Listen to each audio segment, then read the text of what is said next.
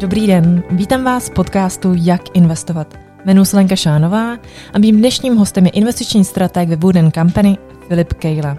S Filipem si dnes budeme povídat o jeho dvacetileté investiční kariéře a krizích, které za svoji kariéru zažil, o technické analýze a proč je podle něho pro investování důležitá, psychologie v investování nebo konkrétní instrumenty, které ve svém portfoliu drží. A samozřejmě nezapomeneme ani na několik akcí z vašich dotazů. Dobrý den, Filipe, vítám vás v podcastu. Dobrý den, Lenko, děkuji za pozvání. My se dneska vidíme poprvé osobně. Já jsem moc ráda, že jste si udělal na mě čas, protože jsem zjistila, že jste takový miláček Twitteru.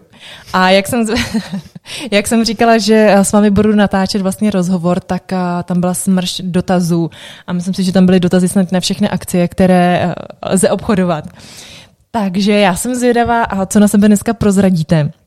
Začneme hned z začátku vaší kariéru, protože vlastně vy jste člověk, který je na těch, nejenom na těch akciových trzích přes dvacet pět let, a zažil jste nejednu krizi a vlastně během té své kariéry jste prošel i několika pozicemi.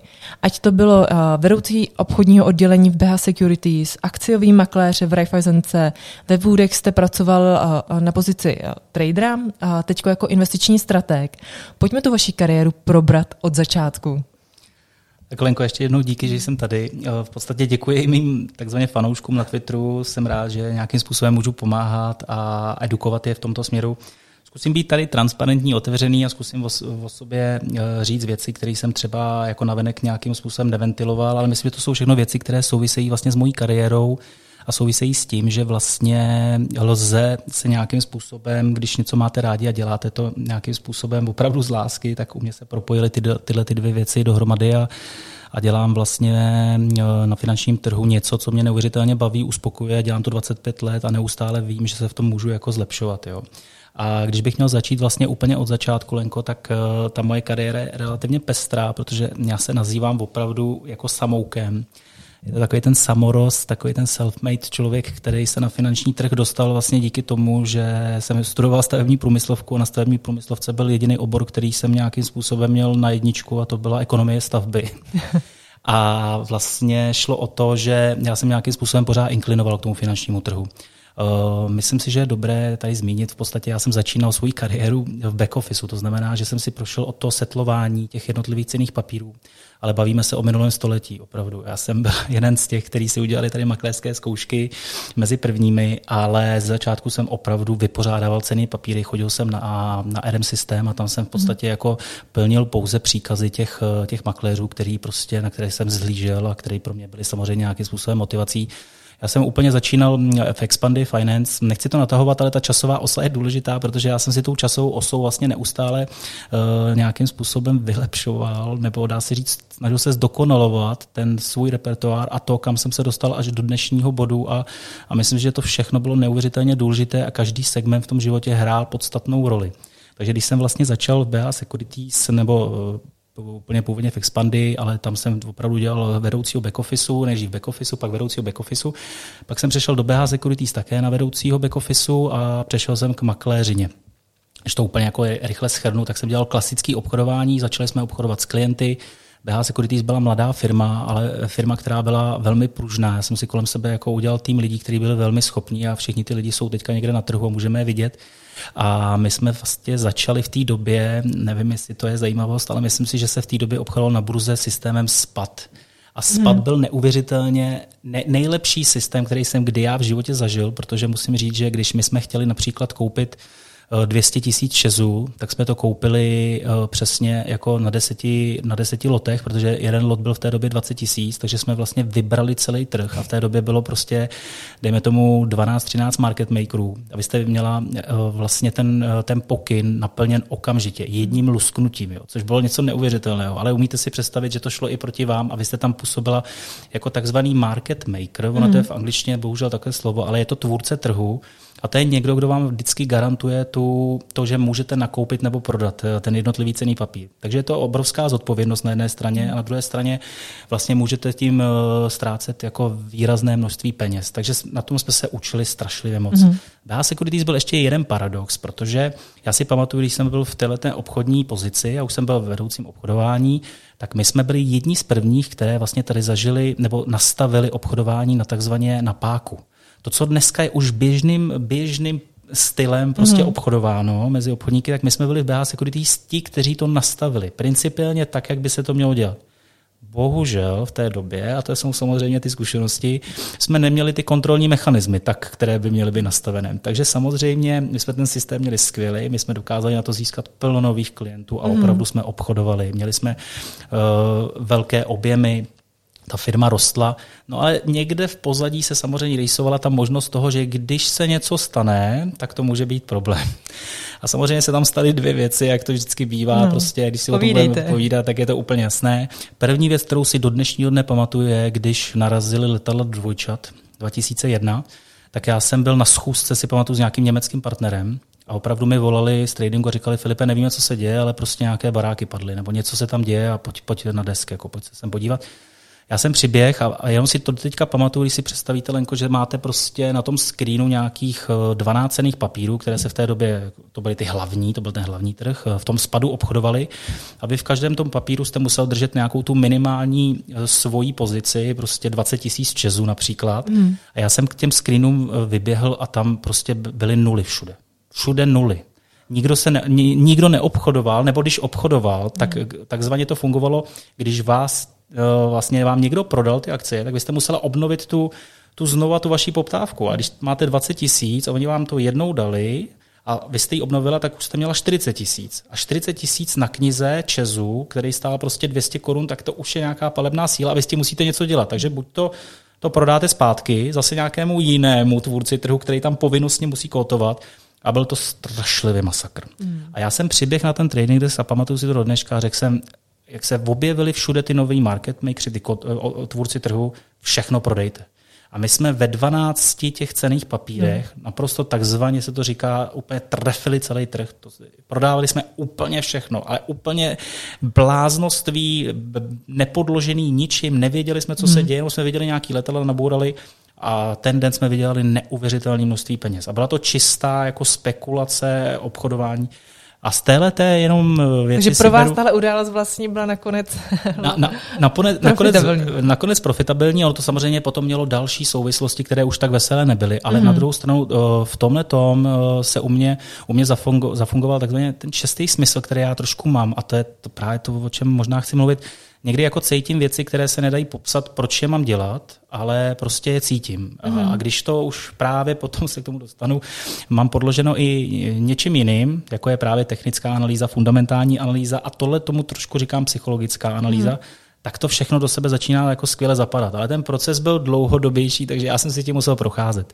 Druhá věc, která se vlastně v tom B H Securities stala, a to byl ten problém, který jsme říkali, to bylo v roce dva tisíce čtyři, kdy všichni, možná si to vzpomínáte, tady začali bohatnout na čezech. Mm-hmm. Čezy stály od třicet až čtyřicet korun a všichni prostě nějaký takový kolečko investorů, z kterých se potom opravdu vyrodili milionáři, někdy miliardáři, tak začali výrazně kupovat tenhle ten cenný papír a zahraničí o to nemělo ještě vůbec zájem. Mm. A, ta, a ty akcie Česu stály opravdu čtyřicet, padesát, pak šly na stovku, pak šly na dvě stě, pak na dvě stě šedesát si pamatuju, pak zase spadly na sto padesát. Bylo to velmi citlivé a velmi kolísavé, ale nicméně chci říct, že u tohoto jsem viděl, že já jsem udělal svoji první takovou vážnou velkou životní chybu, bych to řekl, mm. která mě neuvěřitelně poučila, že jsem za sto korun začal ty Česy shortovat takzvaně. Ne, vůbec jsem totiž nevěděl nic o fundamentu v té době. Asi byl jsem takový velký hráč, velký střelec a už jsem byl hrozně narostlý. Jsem si myslel, že všechno znám, všechno umím, protože už traduju, už pod sebou mám prostě šortování je takový sexy, že? Šortování je sexy a já jsem to někde uváděl, že já jsem se historicky vždycky pohyboval jako nejluxusnějc na hraně shortu. To znamená, když něco padalo a tekla krev na té ulici, já jsem byl v té správné pozici, to je to, že jsem spekuloval na pokles, mm.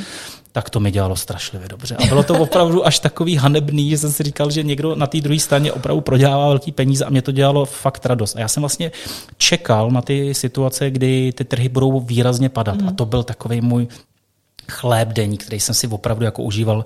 No a to se samozřejmě všechno časem změnilo. Takže chci říct, že tady ta, tady ta historie, uh, a někdo se nás tam diváků ptal, uh, jestli jste někdy prodělal jako nejvíc peněz, je otázka. že proděláte peníze tím, že možná je zrealizujete, ale možná proděláte i peníze tím, že nemáte vlastně koupenou tu pozici, která potom jde výrazně výš a vy jste mohli být úplně někde jinde, kdybyste tu pozici nejenom šel proti ní, ale byl s ní dokonce.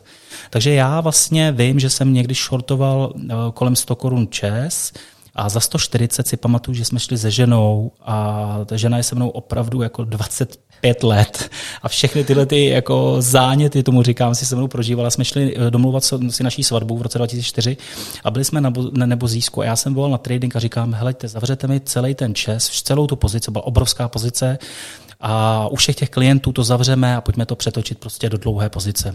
A oni mi volali a já jsem mezi tím řešil právě nějaký ten stůl svatební a tyhle věci a oni mi volali, říkali, Filipe, ono nám to uteklo asi o dvě koruny, my jsme to nezavřeli a ono to jde nahoru. Co s tím máme dělat? No a já jsem říkal, víte co, tak to nechme.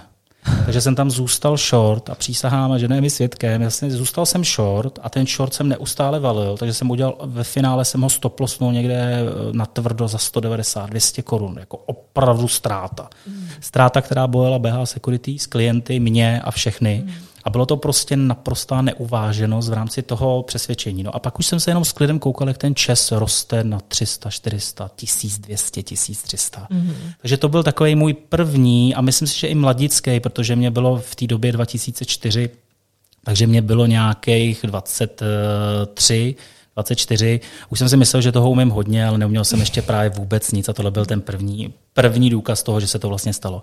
A já vás jenom přeruším, jak se k tomu stavěli ty, uh, ti klienti vlastně, kteří na tom měli taky jako pořádnou ztrátu. Je to právě vždycky, tohle to je vždycky hrozně nevděčný. Já jsem si za tu celou svoji kariéru prošel tím, že máte klienty a ty klienty si musíte fakt vybírat. Mm. Já, já jsem vlastně se dostal do té do té fáze, kdy jsem zažil strašně moc lidí, kteří vám klepou na ramena. Já si pamatuju, že tady byli takový ty private investors a myslím si, že i řada lidí to říkala, když jsme vydělávali, tak nám klepali na rameno, my jsme jezdili těma luxusníma kárama, motorkama a když se začalo nedařit, tak to bylo strašný, tak vám jako vyhrožovali. To já jsem nikdy neměl tohleto kolem sebe, ale samozřejmě vám to udělá reputační trošku jizvu. Mm. A, ta, a teď jde o to, jak se s tou jizvou jako srovnáváte, jak jako dokážete se přes to přenést a já musím říct, že nikdo určitě v životě neprodělává peníze rád a já myslím si, že teď už bych to bral úplně jinak. Teď mm. samozřejmě už bych nikdy nenechal tu ztrátu dojít takhle daleko. Už nikdy bych se v podstatě nedokázal dostat do situace, kdybych jako kvůli koruně dvou, kde mi to uteklo, bych to nechal bejt a nechal bych tomu volný průběh, ale vlastně bych doufal, mm. vydoufával tu pozici. A to je ta psychologie. To vlastně určuje i tu psychologii. Mm. Já tady vlastně v tom časovém rámci, v té časové ose mám, že vlastně tady jsem neznal vůbec nic. Já jsem neměl základy psychologie, mm. já jsem neměl základy fundamentální analýzy vůbec a neměl jsem základy ani té technické analýzy. Jo? Na něco jsem si tam, jsem tam kreslil a to, ale byl jsem vlastně strašný like. Jako. Mm. Takže já jsem dostal tuhle tu obrovitou školu, ale musím říct, že i Kostolány historicky řekl, že kdo neprodělá velké peníze, nemůže velké peníze vydělat. A mm. v mém životě to platí jako úplně, úplně přesně, protože si myslím, že to je přesně ta situace, která mě vlastně nějakým způsobem posunula. Já jsem vlastně z B H Securities přešel do Raiffeisenbanky, kde mm-hmm. jsem se setkal s člověkem, který měl strašně blízko právě k Tomášovi Michálkovi, a to byl Richard Skácel, taková ikona zdejšího trhu. Mm-hmm. Byl to makléř, který seděl na svém desku prostě přes dvacet let, pořád dělal to samé, pořád neuvěřitelně si užíval život, pil, svým způsobem byl svůj a zvláštní, málo kdo z něj vycházel, ale my jsme se spolu dostali do týmu a relativně nám to fungovalo a já na něj vlastně nemůžu říct vůbec nic špatného, protože on byl takový mazák, on mě vždycky jako trošičku malinko měl za toho mladýho, nafoukaného frajírka, který jako prostě si přesně myslí, že všechno zná, všechno ví a vlastně svým způsobem měl pravdu. I když po té kauze já jsem se trošku jako sklidnil, musím říct, že jsem si přehodnotil ty věci a že to bylo takový spadnutí na tom, že jsem vlastně byl relativně dobře našlápnutý a najednou jsem dostal ten zpětný chod, takovou tu facku, kterou si prostě každý zaslouží. A myslím si, že to je hrozně fajn a že člověk by si tady z těch věcí měl vzít poučení. No a v té Raiffeisenbance jsem byl ale jenom chviličku a musím říct, že mě to trošku mrzí, protože jsem tam měl velmi dobrou pozici a měl jsem za sebou a do dnešního dne si ho pamatuju strašně božskýho C E O v Raiffeisence, který dělal celý trading a byl celý C E O Raiffeisenbanky a ten mi dával neuvěřitelný prostor a byl to pan Blažej a, a byl strašně naštvaný, když jsem oznámil, že odcházím mm. a poprvé, jako musím říct, že to jsem tam byl asi rok a půl a, a on mě poprvé jsem viděl, že vlastně dáváte výpověď a někdo vás vlastně pošle jako nehezky jako pryč a řekne seber se a dí a, a vlastně ho chápu, už vlastně odstupem času ho chápu, mm. protože on tam se mnou chtěl nějakým způsobem budovat ten systém, který nám dával asi oběma smysl a chtěli jsme to prostě brát trošku jinak. No a pak jsem dostal podle mě svoji životní příležitost a tu jsem dostal ve Wooden Company. Mm. Moje jméno je spojené s Wooden Company a já prostě Wooden Company musím ze všech stran prostě pochválit, protože tam jsem si prošel i těma slabšíma situacema, ale těma nejlepšíma životníma situacema, mm. které vlastně se dá říct kulminují až doteď. A vlastně za tu celou tu dobu tam byli neustále stejní partneři. Ty partneři se vyvíjejí v čase. A já, když jsem začal vlastně ve Wooden Company, tady s těma zkušenostma, tak jsem začal klasický trading. A já si to pamatuju, bylo to hrozně vtipné. V té době tam byla Andrea Francová, Andrea Bartoňová, která pro mě byla něco jako mentor a já si ji za to neuvěřitelně vážím, cením. Ona byla vlastně jedna z těch mála žen, který se dokázaly v tomto biznesu prosadit. A já, jak jsem jí byl hodně nablízko, tak naprosto chápu proč. Ona měla tah na bránu, ona měla vizi, ona měla prostě, ona byla dotahovačka takzvaně mm. a ty věci dokázala neuvěřitelně posouvat a bylo to v rámci Wooden Company vidět. Wooden Company bylo zaměřeno na zahraniční klientelu, hlavně mm. institucionální. Zahraniční a také samozřejmě českou institucionální klientelu, to znamená opravdu ty velké fondy, jak vidíte, že obchodují prostě v tom největším slova smyslu ten asset, asset management, to je vlastně to ty portfolia, které vlastně tady vidíme, že ty drobní střadatelé tam mají jako ty největší, největší finanční prostředky. Tak to byli naši největší klienti a já jsem tam nastoupil a byl jsem tam úplně jako za ucho, protože to bylo všechno v angličtině. Mm-hmm. A já jsem, Lenko, a to jak říkám, jsem byl samorost, takže já jsem ze stavební průmyslovky vlastně neměl ekonomické vzdělání, procházel jsem si tímhletím, udělal jsem makléřské zkoušky. No a pak jsem se dostal do fáze, kdy jsem najednou, si pamatuju, seděl na tom desku a najednou volal, drnčilo číslo a teď všichni kolem mě se tvářili, že něco dělají, a oni možná něco dělali. A já jsem tam byl asi druhý den a Andrea mi říká, prostě zvedni to, zvedni to. No a zvedl jsem to a tam volal, Jenom si, jenom si pamatuju Goldman Sachs a začal něco říkat. A já jsem vůbec nevěděl, co říká. Položil telefon a Andrea mi říká, co, co, co jako chtěli, nebo co to je, jako klientský order nějaký, jsme dostali nějaký pokyn k nákupu, prodeji, co to je. Říkám, Andrea, vůbec nevím, já se vůbec netuším, co to je, tak jsem, tak jsem si to přehrál zpátky. Uh, rychle jsem nějakým způsobem nasál, nasál to, tu obchodní angličtinu, mm. protože jestli si někdo myslel, že když nebyl v zahraničí, já jsem nebyl v zahraničí do té doby a učil jsem se doma, byl jsem samouk a ta angličtina, takže v té době nebyly ty YouTube a nebyly tyhle ty možnosti. Takže jsem se to učil z knížek, no a když na, na vás opravdu začne mluvit Goldman Sachs přímo z toho, takový ten streetovej jako přízvuk, mm. který naprosto nemáte šanci ani chytnout, protože pak jsem to absolvoval několikrát, jsem byl v Londýně s nima prostě na nějakých večeřích služebních a pracovních. To bylo naprosto neskutečný a strašný a byla to největší škola v mém životě. Mm. A já jsem vlastně také se dostal do Wooden Company a začal jsem dělat takzvaně ten trading a to opravdu musíme nazývat anglicky trading. Znamená to, že vlastně kdokoliv z těch obchodníků, které mají za sebou tyhle velké účty, Morgan Stanley, Goldman Sachs, Credit Suisse, U B S, tak nám vlastně dávali příkazy k nákupu nebo prodeji a tady ten obchodník to dal tomuhle traderovi a to hmm. jsem byl já. A ten vlastně se staral o tohletoho klienta a až na konci ten příkaz celý dodělal, tak ho dal tady tomu obchodníkovi a ten ho zareportoval do toho Londýna. Hmm. No a vlastně to byla neuvěřitelná škola, protože vy jste nemohl je, jako v dnešní době to všechno je, možná algoritmicky se obchoduje, jako tam to bylo na takový té bázi toho, že jste si s tím mohl i hrát. Mohl jste, dostal jste například pří, příkaz, chci nakoupit čezy přes den, instrukce. Mm-hmm. A vy jste si mohli rozhodnout, jakým způsobem, jestli je nakoupíte ráno, nebo jestli půjdete pomaličku jenom s objemem, to znamená, že budete kupovat třeba každý pátý obchod půjde za vámi, aby tam mm-hmm. fyzicky do toho bude. Takže to bylo vlastně neuvěřitelně stresující v tom, že vy jste musel být přilepený na těch monitorech a to jste nedělal jeden tenhle ten pokyn. Těch pokynů jste měl jako trader třeba dvanáct. A na pěti různých trzích, protože my jsme obchodovali Maďarsko, Polsko, mm. byli jsme v rámci toho regionu opravdu silní a do toho samozřejmě Čechy, Rumunsko a teďka v podstatě jste dostali tyhle ty pokyny, že máte kupovat v Polsku P K N banku, Čes tady v Praze, do toho Komerční banku, do toho Maďarsku O T P a každý jste dostal pokyn třetinou, jako, takže každý třetí obchod. Dokud nebyly ty algoritmy, že jste si to tam zadal, on to za vás dělal, to bylo v pohodě. Bylo to skvělý v tom, že jste si na to mohli udělat strašně moc peněz a mohli strašně moc peněz prodělat. A nejhorší bylo, když jste vlastně tomu klientovi dal jakoby špatnou, špatnou tu cenu, za kterou on to chtěl kupovat. Mm. Klienti na to byli neskutečně citliví. Mm. Právě jak jste tady měli Tomáše Michálka, to byl ten salesman, ten obchodník, který měl za sebou ten nějaký uh, účet zahraničí, no a ten vám dal ten pokyn a řekl, hele, pro mého klienta tady chci kupovat milion čezů mm. a udělej to takhle. A teď byla ta komunikace mezi mnou a mezi tím Tomášem Michálkem. A bylo to super, protože já jsem viděl, že ty obchodníci jsou nějakým způsobem nastavený a ten klientský biznis je strašně moc důležitý. Klientský vztah, to znamená, že máte na druhé straně londýnský nějaký účet a vy, vy ho můžete tak strašně rychle ztratit. Jednou špatně formulovanou větou, jedním náznakem, mm-hmm. že ve vás vidí, že jste mu například ten pokyn udělali ve svůj prospěch a ne v jeho. Jo.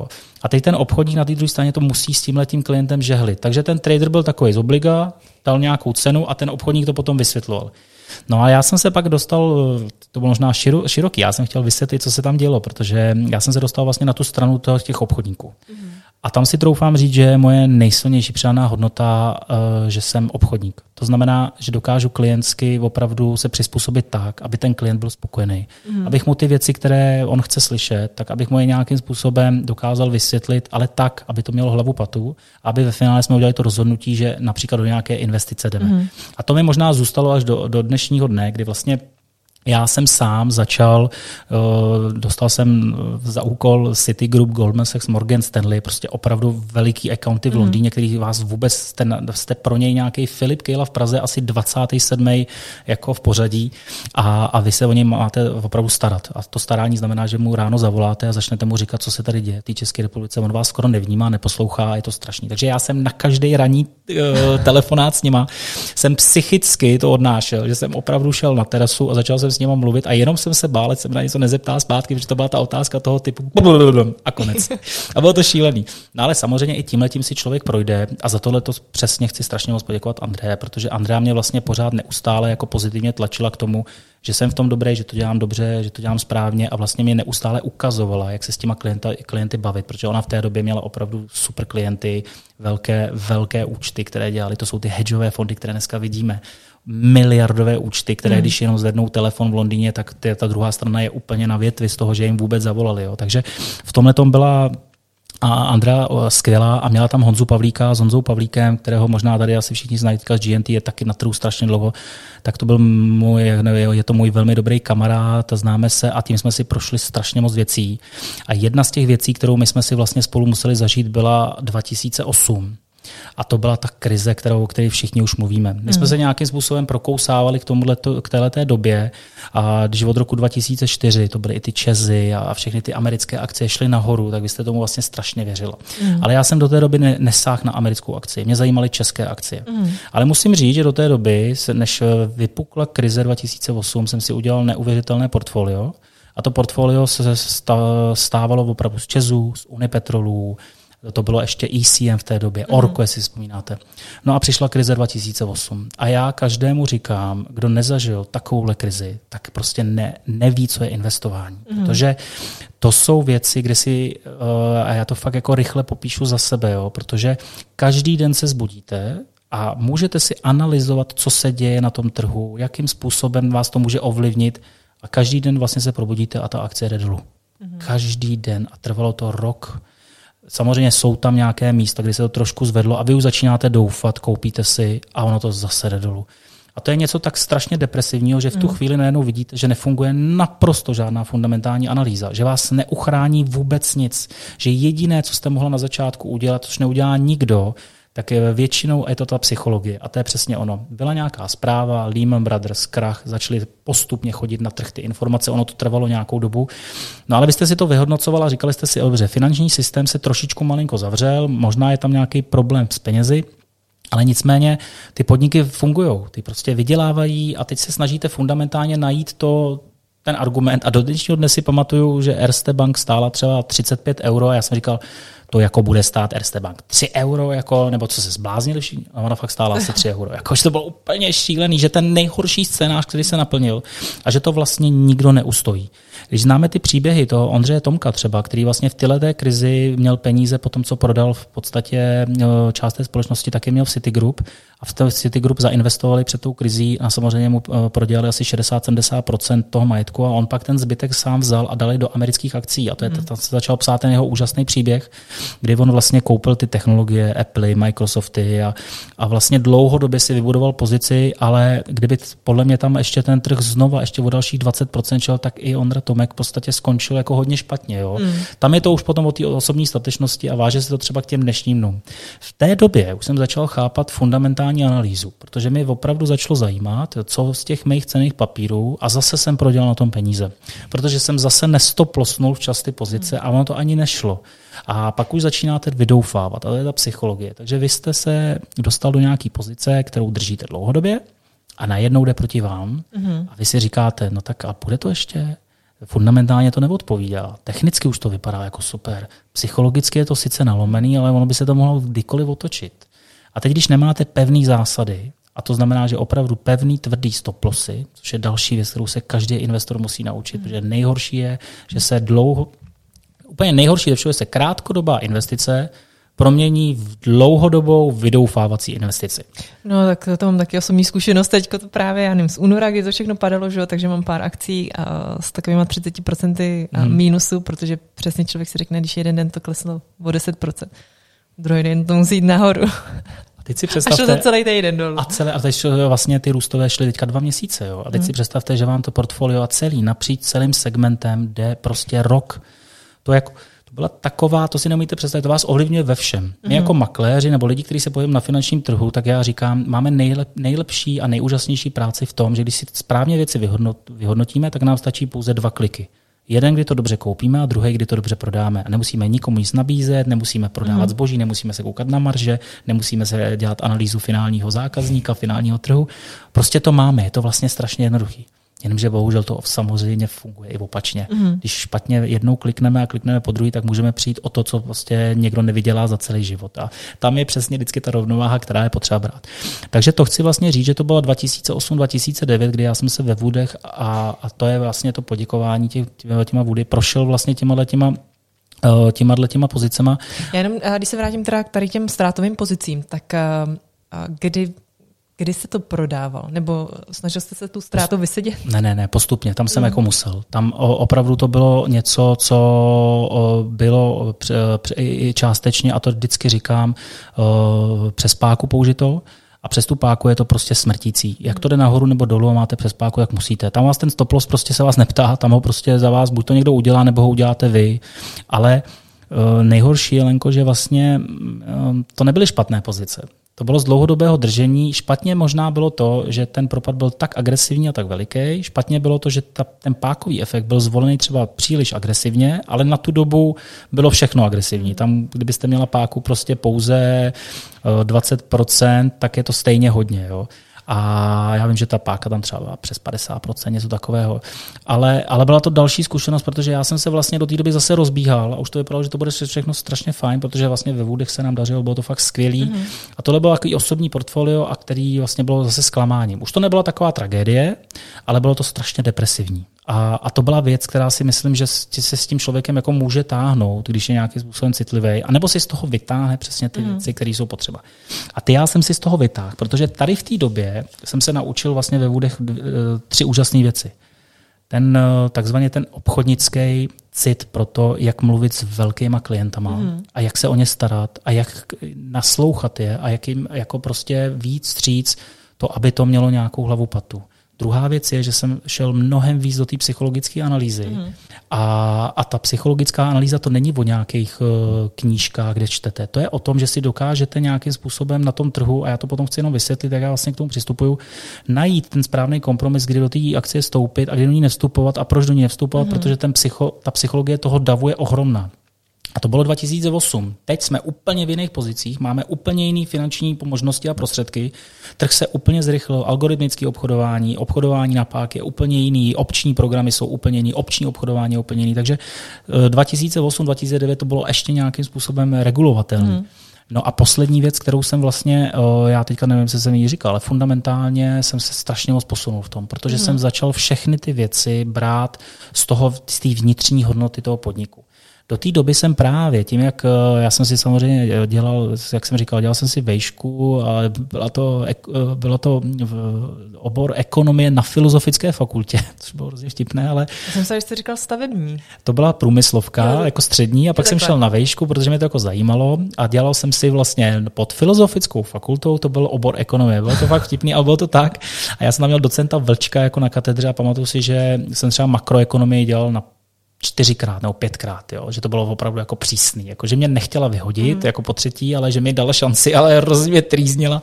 A vlastně teď jí za to taky asi paní docentka profesorka Smutná, si to pamatuju, že to bylo takový, jako, já si jména nepamatuju, ale některé jména si prostě musíte, si musíte zapamatovat.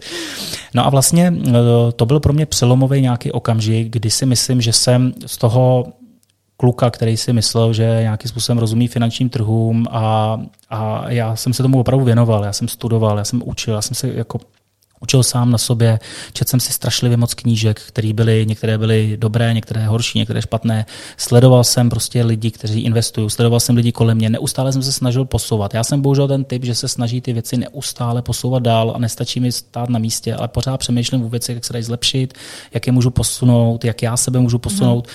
A to vlastně ve finále potom všechno skvěle do sebe zapadá, když to má nějakou hlavu, patu a logiku.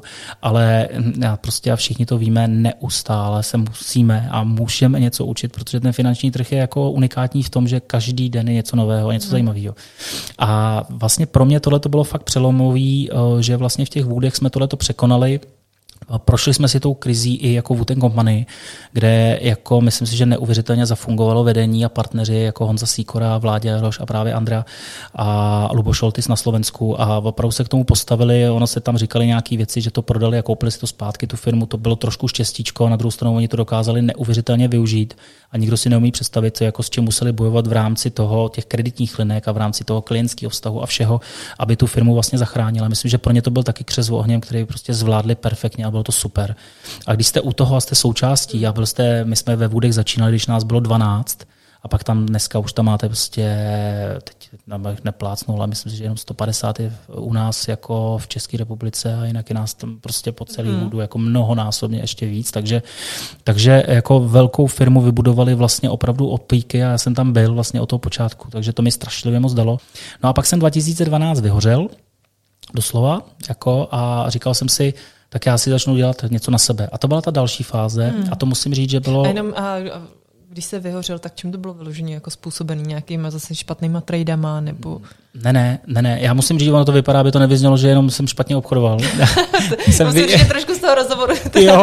Musíte ne, taky ne, to vykompenzovat nějakýma úspěšnýma ne, ne, obchodama. Jo, jo. Já jsem, já jsem jako strašlivě moc peněz vydělal. On mě se říkal, že jsem byl jako střelec, který byl schopný jako jít do toho rizika a, a strašlivě moc peněz jsem vydělal. Jako spíš se to projevuje teďka. A když mluvíte o strašně moc, tak pojďme tam dát nějakou konkrétní částku.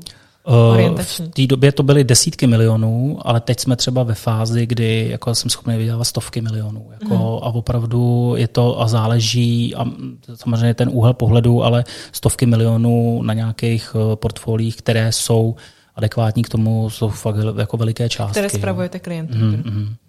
A to bychom asi možná potom rozebrali klidně mm. konkrétně, konkrétně, jestli mi to nevadí. A rozhodně to není nic tajného, ale nicméně chci říct, že jsem vyhořel vlastně kvůli tomu, že jsem viděl, došlo k nějaké restrukturalizaci ve Wooden Company, oni se nabrali zahraniční hodně akvizice a šlo se tím směrem toho mezinárodního opravdu trendu. A my jsme tam byli trošičku malinko upozadění, takže vlastně po těch pěti, šesti letech, co jsme tam vlastně trávili a budovali tu, tak jsme se dostali na druhou kolej a mě už vlastně nenaplňovalo úplně to, co jsem dělal, ten čistý trading, sales trading. A bylo to něco, že jsem prostě jako potřeboval možná vnitřní změnu a, a vím, že jsem odcházel a Honza Sýkora, to prostě mu děkuju, to bylo neuvěřitelný, mi říkal, že vlastně s nadsázkou ze Zlatý klece se přece neodchází, protože já jsem opravdu v té době měl všechno, jako já jsem měl pozici hezkou, měl jsem krásný peníze, jediný, co jsem neměl, že jsem se tolik nemohl věnovat rodině. A to byl právě možná jeden z důvodů, protože já mám tři děti a, a rodina pro mě od začátku prostě byla to nejdůležitější ze všeho, i co se vždycky týká investic, jako kde jsem dal největší investice, tak to bylo vždycky do mý rodiny a uh-huh. myslím, že se mi to snad možná vrátí a možná ne, je to úplně jedno, ale, ale já jsem to dělal přirozeně a jsou to věci, které, které prostě mi přišly něco, co, co prostě by každý, kdo si tu rodinu udělal, tak by měl přistupovat k tomu tímto způsobem. ale já jsem prostě vyhořel a říkal jsem si, že budu, budu dělat uh, sám Ledníka. na sebe, že si dám, že si dám, že si dám pauzu. A, a, a je to, Lenko, hrozný paradox, teď přesně nevím, kdy to bylo, a myslím, že to bylo dva tisíce čtrnáct, dva tisíce patnáct, takhle nějak jsem se tak nějak setupoval, dával jsem si oddych a už jsem měl fakt ty zkušenosti a udělal jsem třetí a myslím si, že poslední životní chybu. Hmm. A protože jak jsem začal fundamentálně do těch akcí vidět a já jsem si opravdu jako studoval rozvahy, výsledovky, cash flow, jako mě to strašlivě moc bavilo. Já jsem chtěl vidět. Ale to už jste se nedržel těch českých akcí, to už jste měl. Přesně tak. Já vlastně, jak jsem odešel z Woodu, tak to mm. byl začátek toho, kdy jsem se začal vlastně věnovat americkým akcím sám na sebe. Mm. A už to bylo něco, co už jsem v těch uh, Woodech trošku začal, že bychom to možná měli sledovat a že bychom se tím uh, směrem měli udávat, a začal jsem to studovat. A mě právě na těch akcích amerických baví nejvíc to, že je tam ta transparentnost. To znamená transparentnost ve smyslu, když chcete něco o té akci najít, tak to najdete. Najdete tam všechny data, které mají ucelenou formu, ucelený formát. Víte, že prostě ty balance sheety, ty rozvahy, výsledovky a ty, a ty ostatní výkazy vypadají pořád stejně. To mi jako neuvěřitelně vyhovuje a jsou to vlastně věci, které, které potom ten investor už jako jednoduše se na ně podívá a ví, že fungují. A to byla vlastně ta poslední moje špatná zkušenost, kdy já jsem si zanalyzoval Apple. Apple v době, kdy stál padesát dolarů před splitama všema, jo. padesát dolarů. A neustále jsem nechápal, že Warren Buffett nekupuje si Apple, protože to přesně splňovalo jeho kritéria, jako mm. růstovosti, ziskovosti, to, jak měl nastavenou tu rozvahu, prostě neuvěřitelný generátor peněz, který měl neuvěřitelný potenciál, měl tam neuvěřitelnou návratnost vlastního kapitálu. A tyhle věci, které ten Buffett má opravdu rád a dokáže se s nima jako hrát. Já jsem to nechápal. No a já jsem si, že jsem měl vygenerované nějaké peníze, koupil opravdu velikou pozici v Apple. Mm. A koupil jsem ji přes opce, přes akcie, přes všechno. Vsadil jsem na jednu kartu. A to už si musím říct, že si myslím, to bylo dva tisíce čtrnáct, že už jsem byl relativně zkušený. Mm-hmm. A jenom a... můžu se zeptat, proč jste to kupoval takhle jako přes ty opce a přes no, i další instrumenty? Já jsem to měl roz, rozkouskovaný, samozřejmě mm-hmm. postupně jsem to nakupoval, nebylo to, že bych si řekl, tady vypálím bombu a, a prostě dám všechno do Apple, ale ono, jak se to nějakým způsobem vyvíjelo, tak jsem si přikupoval a nechtěl jsem zase mít všechno akcí, takže jsem si koupil opce, které byly kratší, delší, pak měly z delší splatnosti mm-hmm. úplně, že jsem hrál prostě úplně dlou, dlouhý horizont. A vlastně jsem tomu neuvěřitelně věřil, protože já jsem tomu Apple opravdu rozuměl. A on, když začínal, tak a to si myslím, že moje silná přidaná hodnota možná, ať to nezní nějak špatně, ale že možná vidím trošku za roh. To znamená, že se snažím právě i v dnešní době nacházet ty věci, které nejsou třeba teďka úplně tak zajímavé, které vám třeba teďka nepřijdou něco, co by mohlo být zajímavé, ale já prostě nějakým způsobem dokážu nahlídnout asi, kde by ta akcie nebo podnik mohl být třeba za pět, za deset let. A to je hrozně důležité. A to si myslím, mm. že v rámci toho investování je to nejdůležitější věc. Vlastně já jsem se technologicky změnil v toho krátkodobého obchodníka na toho dlouhodobějšího investora. A to je mm. strašlivá změna. To si neumíte představit, protože když obchodujete každý den, jak jsem vám vysvětloval ty obchodování na Česu a jezdí to nahoru dolů denně, to zavíráte, otevíráte, tak se najednou ze mě stal ten dlouhodobější investor. A vlastně jsem to měl krásně připravené. Já jsem říkal, já si udělám tady pozici na Česu, která byla fakt jako relativně veliká. A do dnešního dne si to pamatuju, že ta pozice na Česu skončila tak, že reportovali výsledky a měli reportovat šedesát milionů prodaných uh, iPhoneů. Mm-hmm. A oni zareportovali padesát devět milionů devět set padesát sedm a ta akcie spadla o dvanáct procent. A já jsem, jak jsem to měl opravdu jako i napáčeno, já jsem měl páku, všechno, mm. tak jsem to jakoby vzdal. A šel jsem z toho pryč. Mm. A řekl jsem si, asi jsem si to špatně vyhodnotil, protože ještě před tím letím propadem to udělalo dvanáct procent jenom na základě této zprávy, pak to šlo ještě dál, dalších pět procent, mm. takže to spadlo třeba dvacet procent a tam už zafungoval můj přirozený stop loss a říkal jsem si, ne, já prostě ne, už nechci hrát tuhletu hru, nedám něco na jednu kartu, prostě tímhletím směrem nevyšlo, to je to špatně. No a čtrnáct dní na to Buffett oznámil, že si koupil pozici v Apple a od té doby jde Apple jenom nahoru. Takže to byla poslední moje jako negativní, negativní věc, která mě fyzicky stála peníze a zkušenosti. Mm-hmm. Ale jsem za ní... Kolik, kolik se tenkrát prodělal na svém portfoliu? Hodně. Hodně. Může to být konkrétní? Uh, nechci být asi úplně konkrétní, ale nebyly to jednotky milionů. Mm. Takže uh, bylo to opravdu něco, co jsem si s, uh, kumulativně zhromažďoval a, a, a dával dohromady delší dobu a pak jsem vlastně nějakým způsobem o to, o to přišel a bylo to pro mě zase taková, taková cesta, která nebyla úplně, mm. úplně příjemná. Ale to je přesně to, co já říkám, protože od té doby, a to myslím, že byla ta poslední věc, si vlastně jsem si přehodnotil celý svůj investiční profil a mm. svůj investiční pohled na všechny věci. A od té doby jsem neprodělal peníze tak, abych je zrealizoval.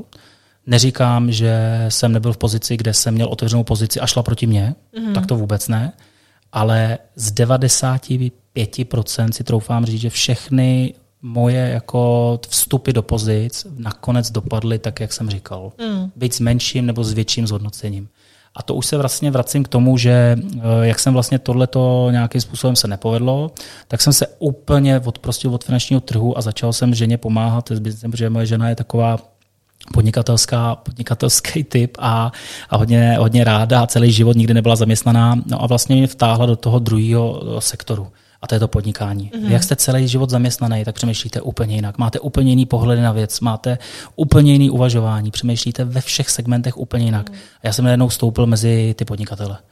No úplně mě to změnilo život a jako, no, jako velmi dobře. Protože já najednou jsem viděl, jak se o všechno musíte starat sám. Jak si každý papír do tiskárny musíte vykoupit. Jak si musíte každý telefon, který chcete, si musíte zaplatit. A nikdo vám na něj nedá. A když nemáte ten příjem, tak najednou musíte platit ty faktury z něčeho jiného. Co jde.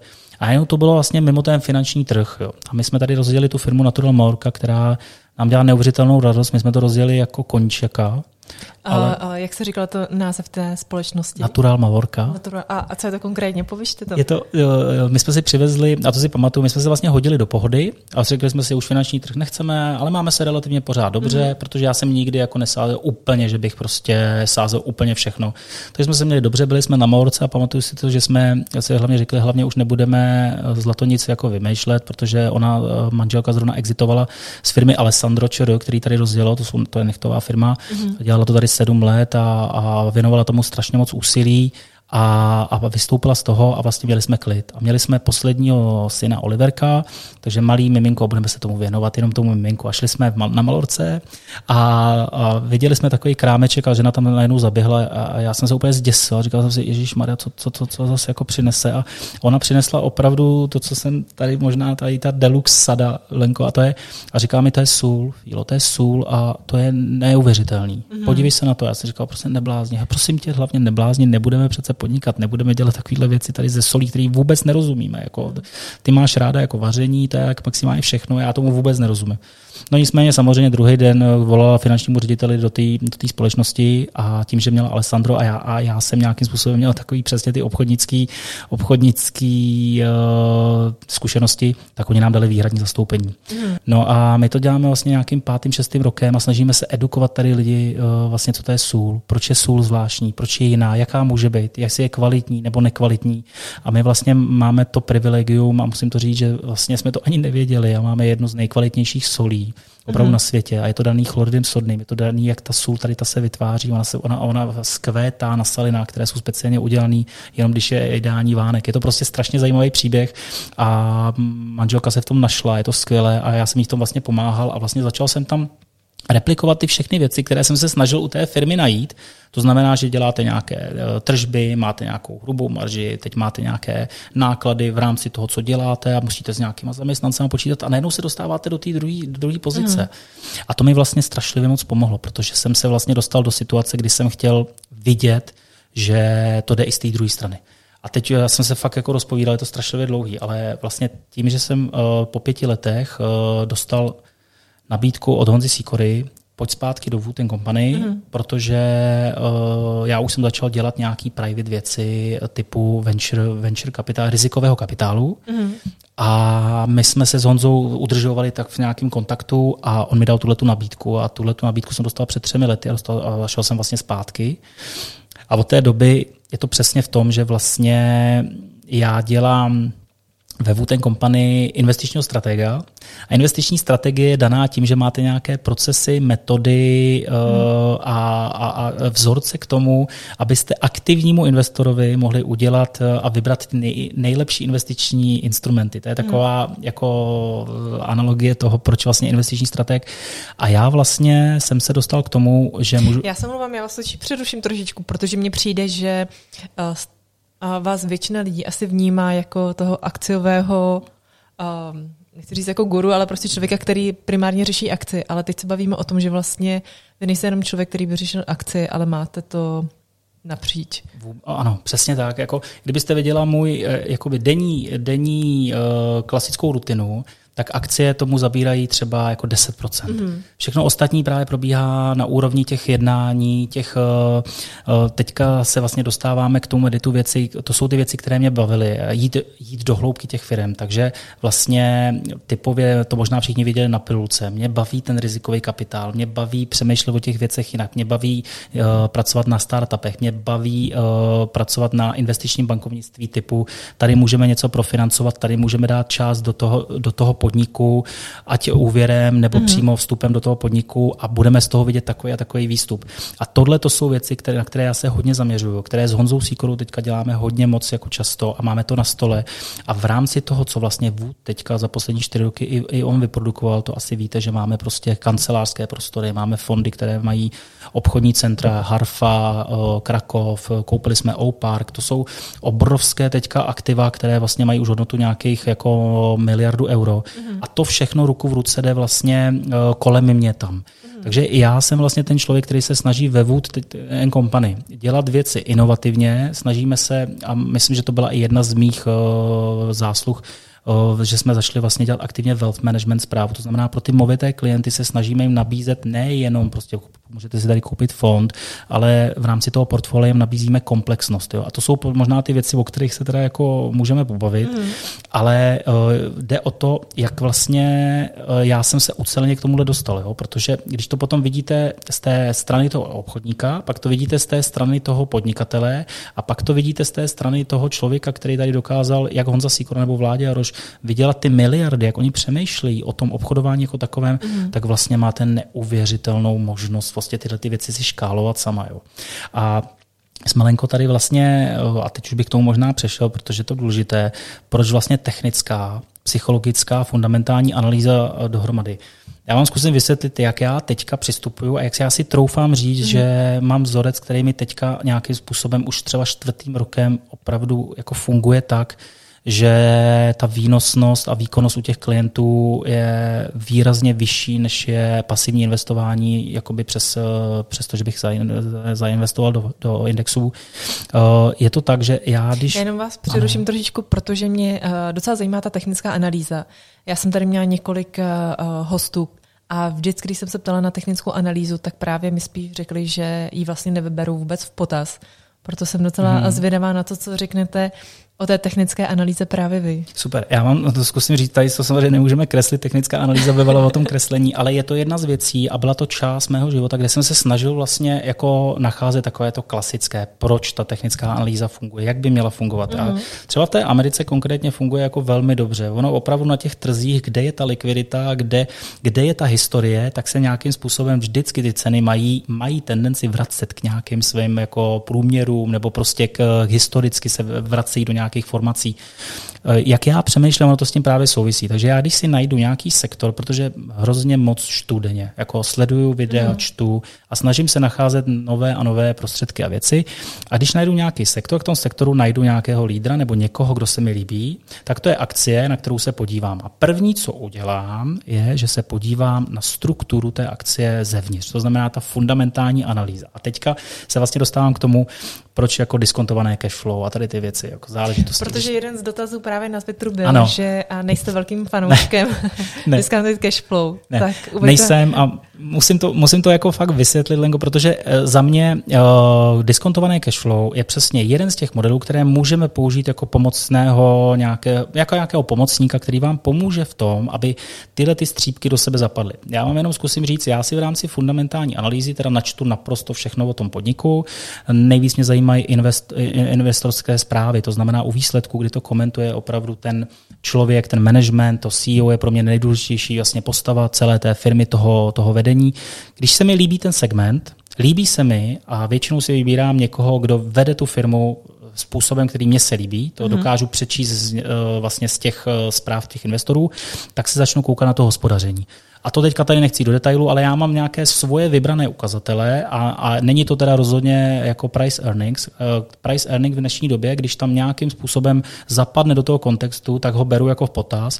Pro mě je nejdůležitější z fundamentálního hlediska, jak ta firma dokáže vlastně produkovat hotovost, mm. jakým způsobem je zisková, jestli je udržitelná marže v rámci toho segmentu, který je, jestli má nějakou unikátnost a pak si samozřejmě porovnávám ukazatele jako takový ty klasické price sales, pro mě je důležité strašně jako R O E, takže návratnost toho, mm. toho vlastního kapitálu.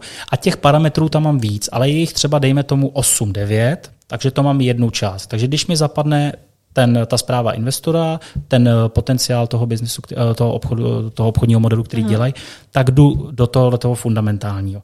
Pak následuje ta část té technické analýzy.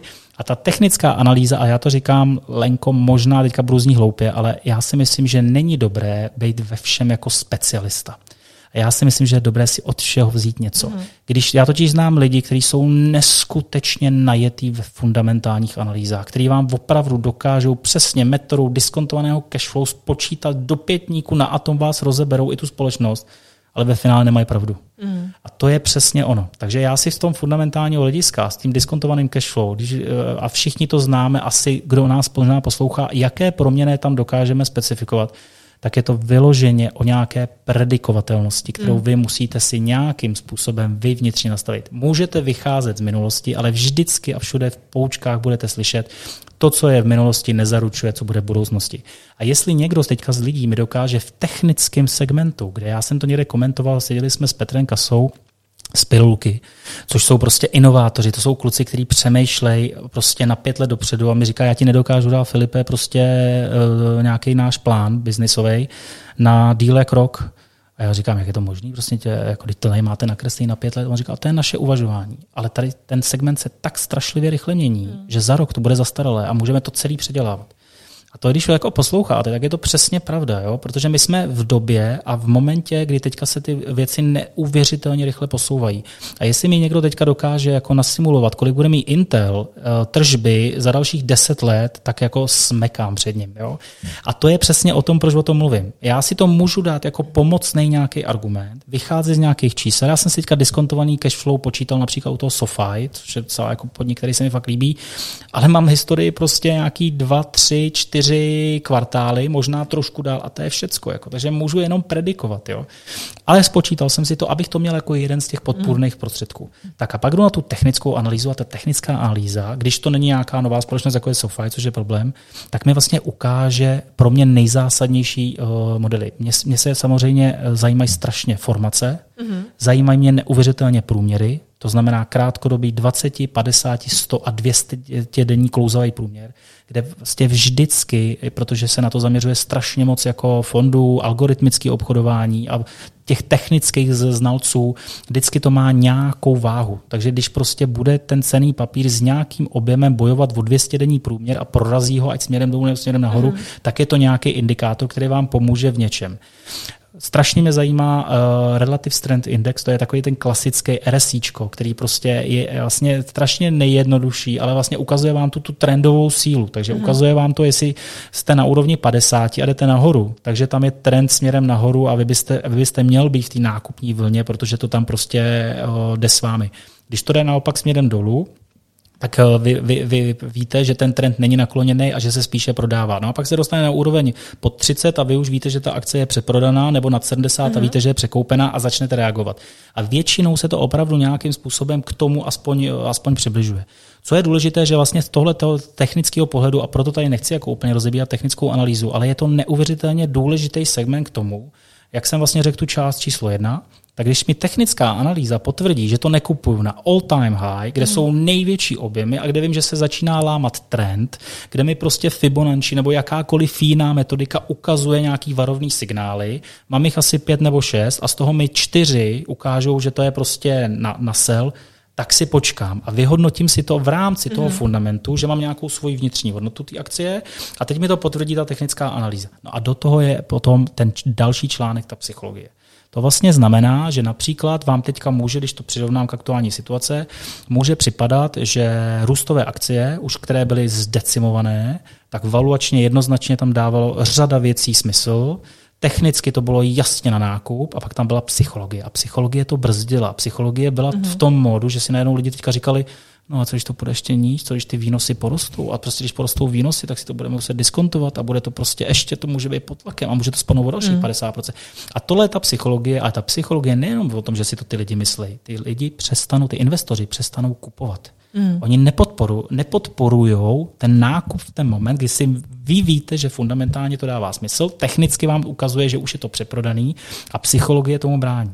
Ale ta psychologie, když se otočí, a to, to teďka se stalo na těch růstových stocích, a já jsem to komentoval na Twitteru a, a bylo to trošku zase, jsem si zkusil jako zašpásovat s trhem, že jsem řekl, že si myslím, že ty trhy půjdou teďka nahoru, kdy to bylo opravdu nalomený. A já mm-hmm. jsem cítil, že toto začínají ty peníze a těch dlouhých, dlouhých peněz těch fondů. A tweetnul jsem to a ono to od té doby opravdu nějakých pět procent ty indexy, ale to je jedno, já na to nehraju, na ten, ten krátkodobý pohyb, ale jenom jsem to tam jako tweetnul, že jsem to cítil a to byla přesně ta psychologie. A najednou se osmělili a osmělili se a viděli jsme to na těch memestocích. Mm-hmm. To prostě je o té psychologii, že najednou ty lidi, a to není retail, bavme se o tom, že memestoky teďka nedělá retail, že to není Wall Street Bets. Mm-hmm. Včera se zobchodovalo v BlackBerry dvacet dva násobek normálního objemu, to nikdy neudělá Wall Street Bets, tam se do toho, jak znáte, pejska kočičku, vařili tu a všechno tam zamíchají do toho, tak to se včera všechno stalo na tom A M C a na tom, G, na tom GameStopu a stalo se to v podstatě na BlackBerry.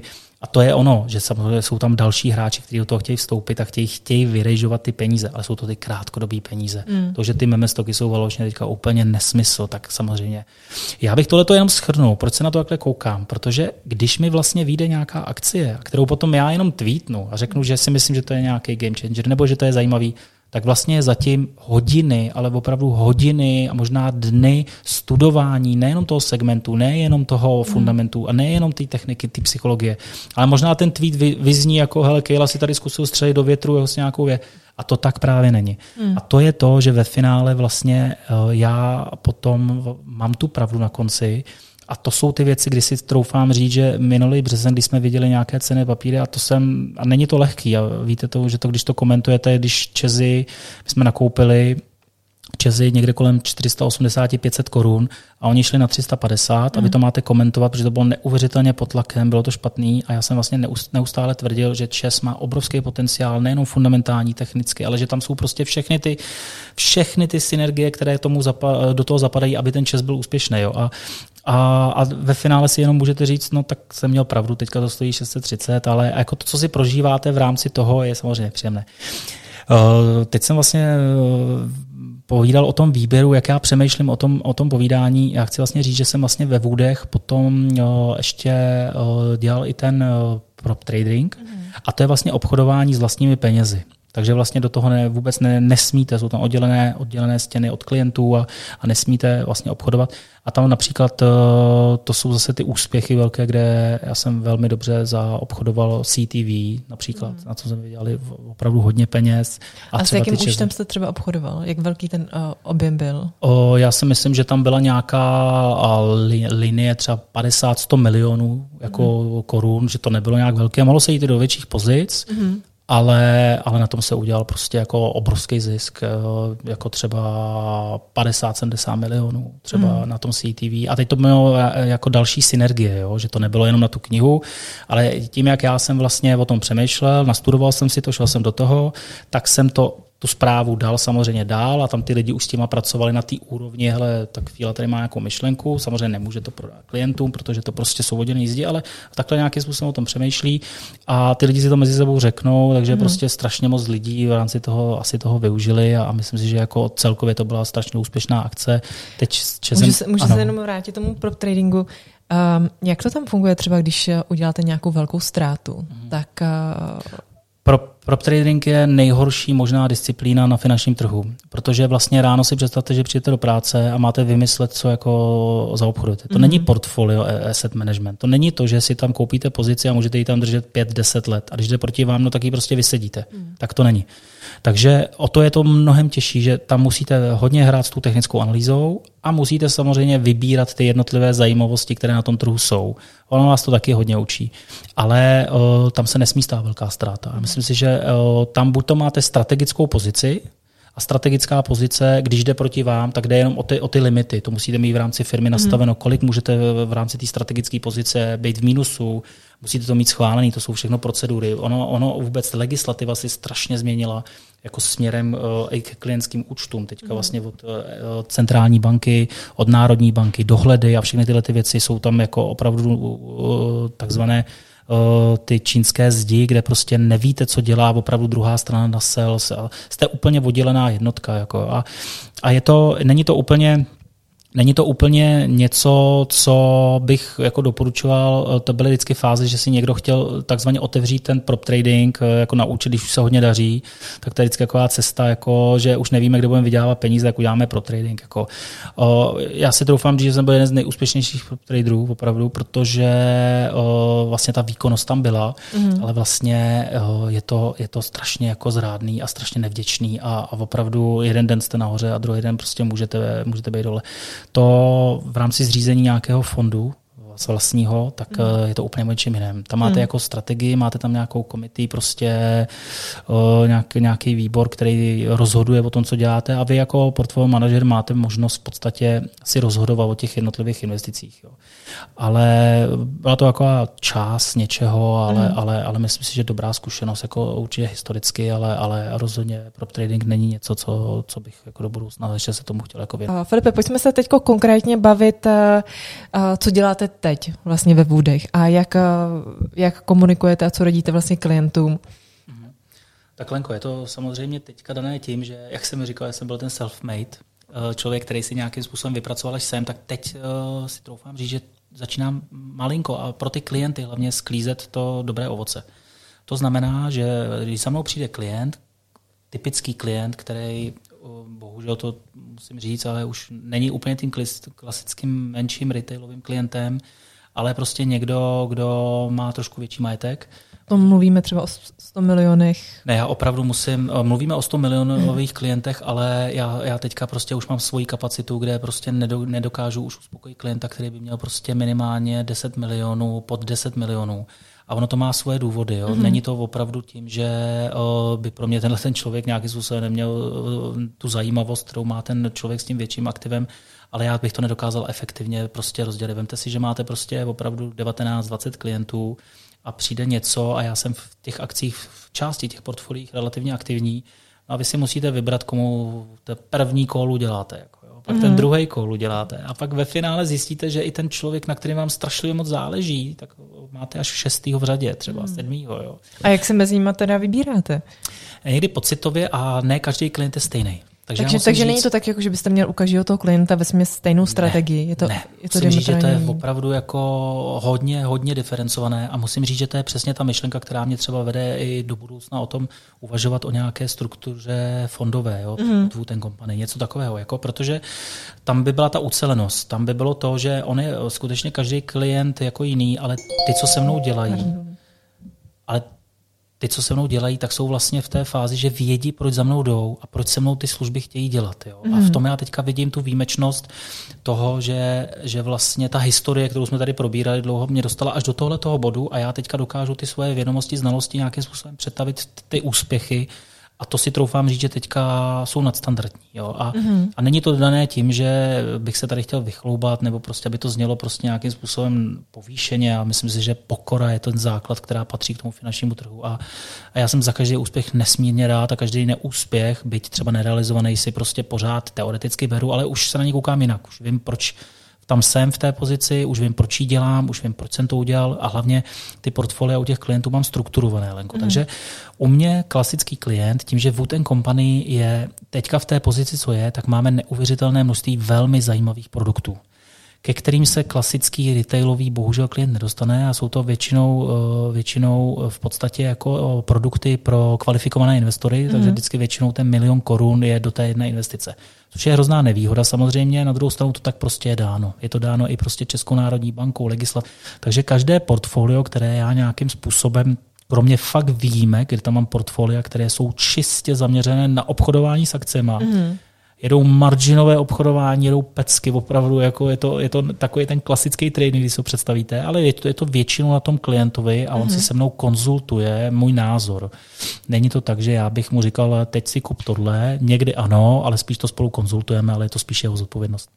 Ale to, co se týká těch mých klientů, o které se starám, o ty portfolia, které spravuji, tak to má vždycky škálovatelnost. Takže jednoznačně je tam část toho dáno do fondu kvalifikovaných investorů, mm-hmm. ať buď teďka my máme kancelářské prostory, máme ty, ty nákupní centra, které, kterým možná teďka nikdo moc nevěří, ale my věříme velmi a myslíme si, že to kupujeme právě v dobu, nebo můžeme investovat v době, kdy to má obrovský potenciál do budoucna, protože za mě na nákupní centra, hlavně ty áčková, jako je třeba O-Park v Bratislavě, mm-hmm. když bude fungovat, tak bude právě fungovat áčkové, áčkové centrum. No mě právě docela zarazilo, že jste říkal, že uh, máte i Harfu. Máme Harfu. A já mám jako Harfu zafixovanou takovou, že sice je to jako nádherný uh, shopping mall, ale totálně prázdný. Lenko, super, super otázka. A já, já vám musím říct, že z mého pohledu bych to viděl úplně stejně. Když mm. tam jdete, tak tam nejsou lidi, nevidíte tam, že by tam bylo vyloženě jako takový ten firmol, co máte mm. v Paládiu, co máte prostě v tom áčkovém obchodáku, jako je Westfield Chodov nebo Centrum Černý most.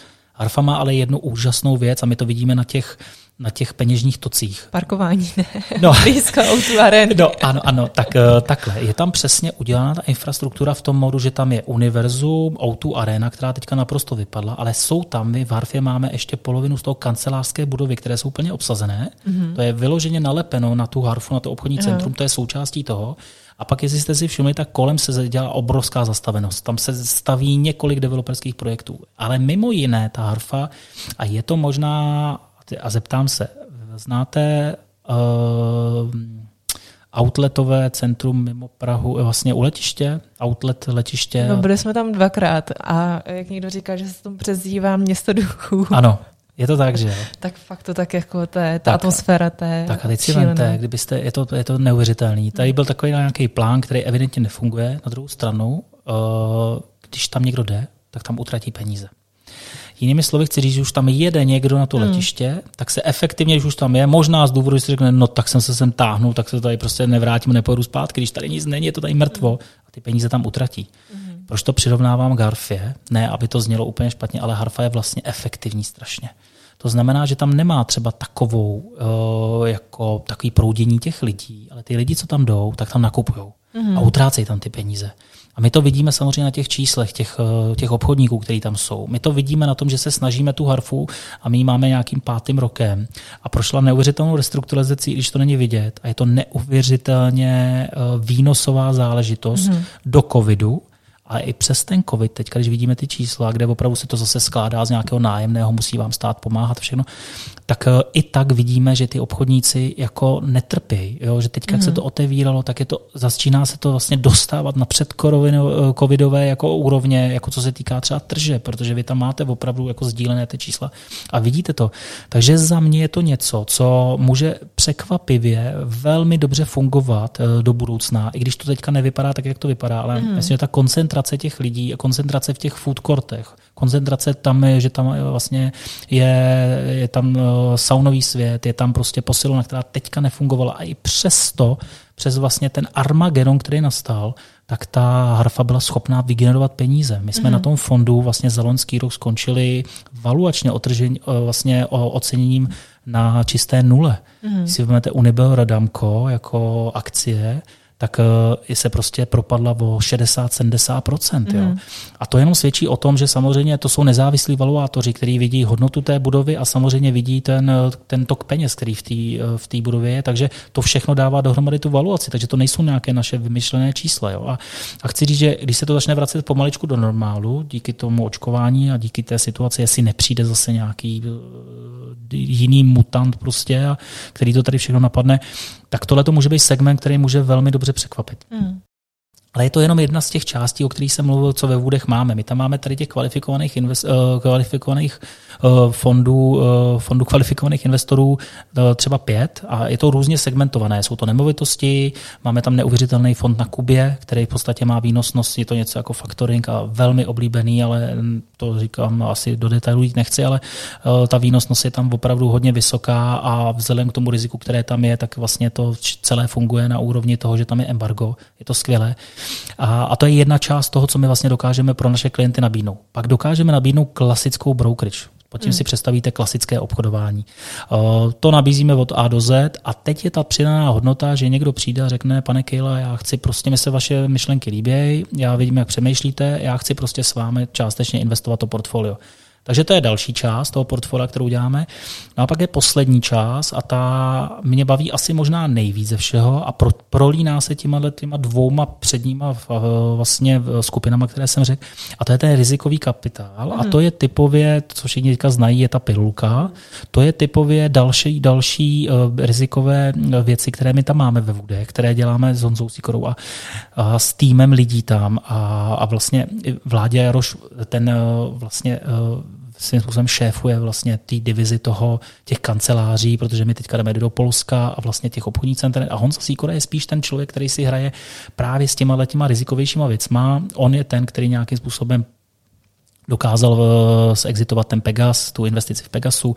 A to jsou prostě jeho takové přirozenosti a on, on skládá, vždycky říká, jako já skládám kostičky lega k tomu, aby to všechno dohromady dávalo smysl. A pak tam máme vlastně další technologickou fintech část platformu této portu, která vlastně neuvěřitelně nabírá tu přesně drobnou klientelu. Mm-hmm. To je to, o kterých my se ne, věcech se nebavíme.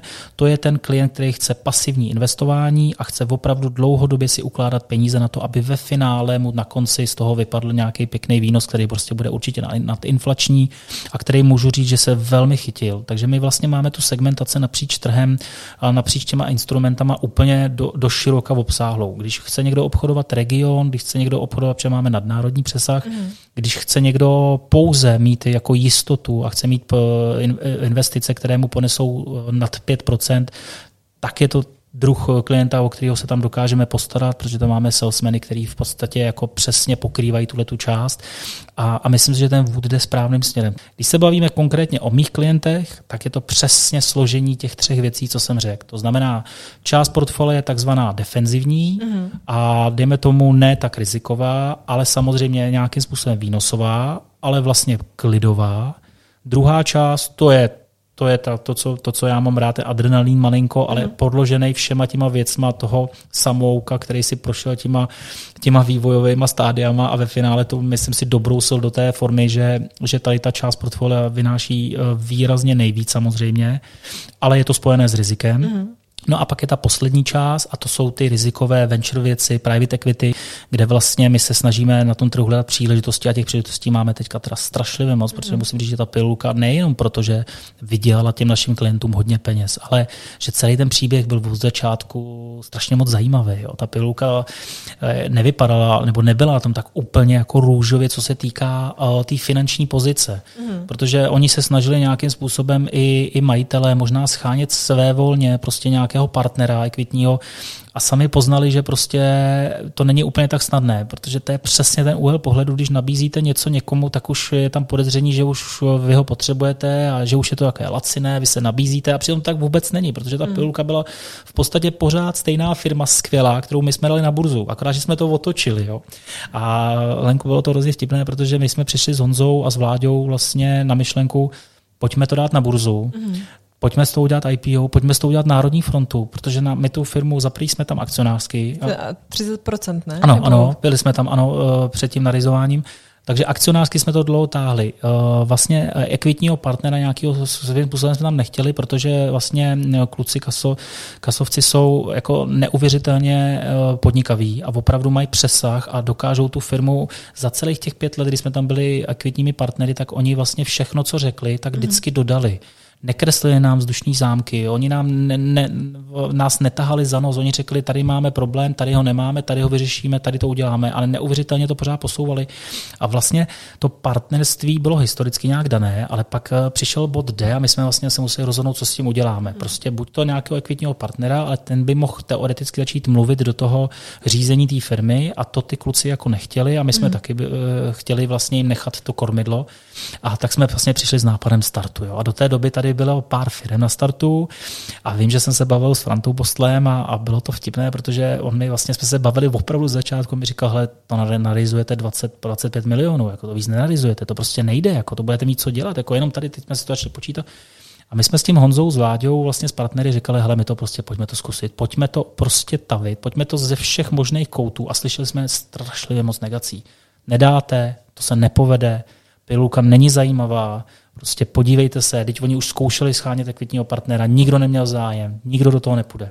No a my jsme do toho fakt šli, odpálili jsme to, udělali jsme tomu marketing v tom slavém, pravém slova smyslu, kde já, když něčemu, něčemu věřím, měl jsem i nějaké uh, tweety právě typu, že to samozřejmě tlačím, protože tam mám podíl. Uh, já jsem tam podíl sám neměl, v tom ekvitním to měli partneři v rámci Wooden Company, nějaké friends and family, ale já, kdybych si myslel, že to není zajímavé, hmm. nebo že to prostě není nic, co, co bych já za to dal ruku do voně, tak to nikdy, nikdy neřeknu a nebudu to někomu jako tlačit. Jo. Hmm. A máme skvělé oddělení investičního bankovnictví, ale opravdu, který ty kluci nejsou navenek moc vidět. My se marketingově trošičku cítíme jako dinosauři. On o nás nikdo moc jako neví a já už jsem říkal, že my už s tím musíme něco začít dělat, hmm. opravdu, protože už to není jenom o tom, co si kdo jako řekne o nás a dobrého a špatného. A teď si myslím, že v poslední době jako výrazně převažují jenom ty dobré věci, protože já si nejsem vědomý toho, že bychom někdy někomu, klientovi, jakémukoliv prostě prodělali peníze nebo nechali ho v nějakém štychu, nějaký produkt, který bychom mu prostě dokázali prodat, tak by zkrachoval. Nikdy nic takového. Hmm. Nám jde o tu reputaci a o to renomé a to je pro nás nejpodstatnější. A proto ty klienti u nás nejenom, že narůstají, prostě a to narůstají asi všude teďka, ale ty, ty movití klienti mají zájem s námi dělat, protože vidí, jak přemýšlíme, jak to děláme, že nám jde o tu transparentnost, jde nám o to, aby ten v finále to byl win-win, to, to, ta spokojenost pro klienty, pro Wood a prostě pro toho partnera třeba, pro kterého to děláme. Jo. Mm. Takže to i ta pilulka vlastně ve finále, musím Lenko říct, že to byl můj takový projekt typu, já to prostě zkusím nastartovat ten český trh a ono mm. se to vlastně v, ve finále povedlo. Já jsem z toho měl neuvěřitelnou radost. Já musím říct, že ta marketingová kampaň teda byla skvělá, že no. to na mě skákalo ze všech možných jako no. kanálů. Ale jak jsem si říkal, že fakt, fakt se vám to povedlo, že to bylo super. A my jsme totiž, a to byla opravdu jako, to bylo to avízo, kdy jsem vlastně, já jsem viděl nějaký ty čísla, bavili jsme se i s klukama z investičního bankovnictví, s Honzou, s Láďou a říkali jsme si, hele, my musíme těm klientům, tomu retailu a všem dát opravdu tu ekvitu výhodně. Mm. A já jsem na to strašně apeloval. Já jsem říkal, nesmíme to nacenit draze. Mm. My jsme měli nezávislého analytika a on nějakým způsobem to třeba nacenil v rámci toho, co, co nakonec šlo na ten trh. A já ty jsem... upisovací cena byla nějaké čtyři sta dvacet čtyři. čtyři sta dvacet čtyři byla, byla upisovací cena mm. a já už jsem od někoho slyšel, že to je strašně drahé.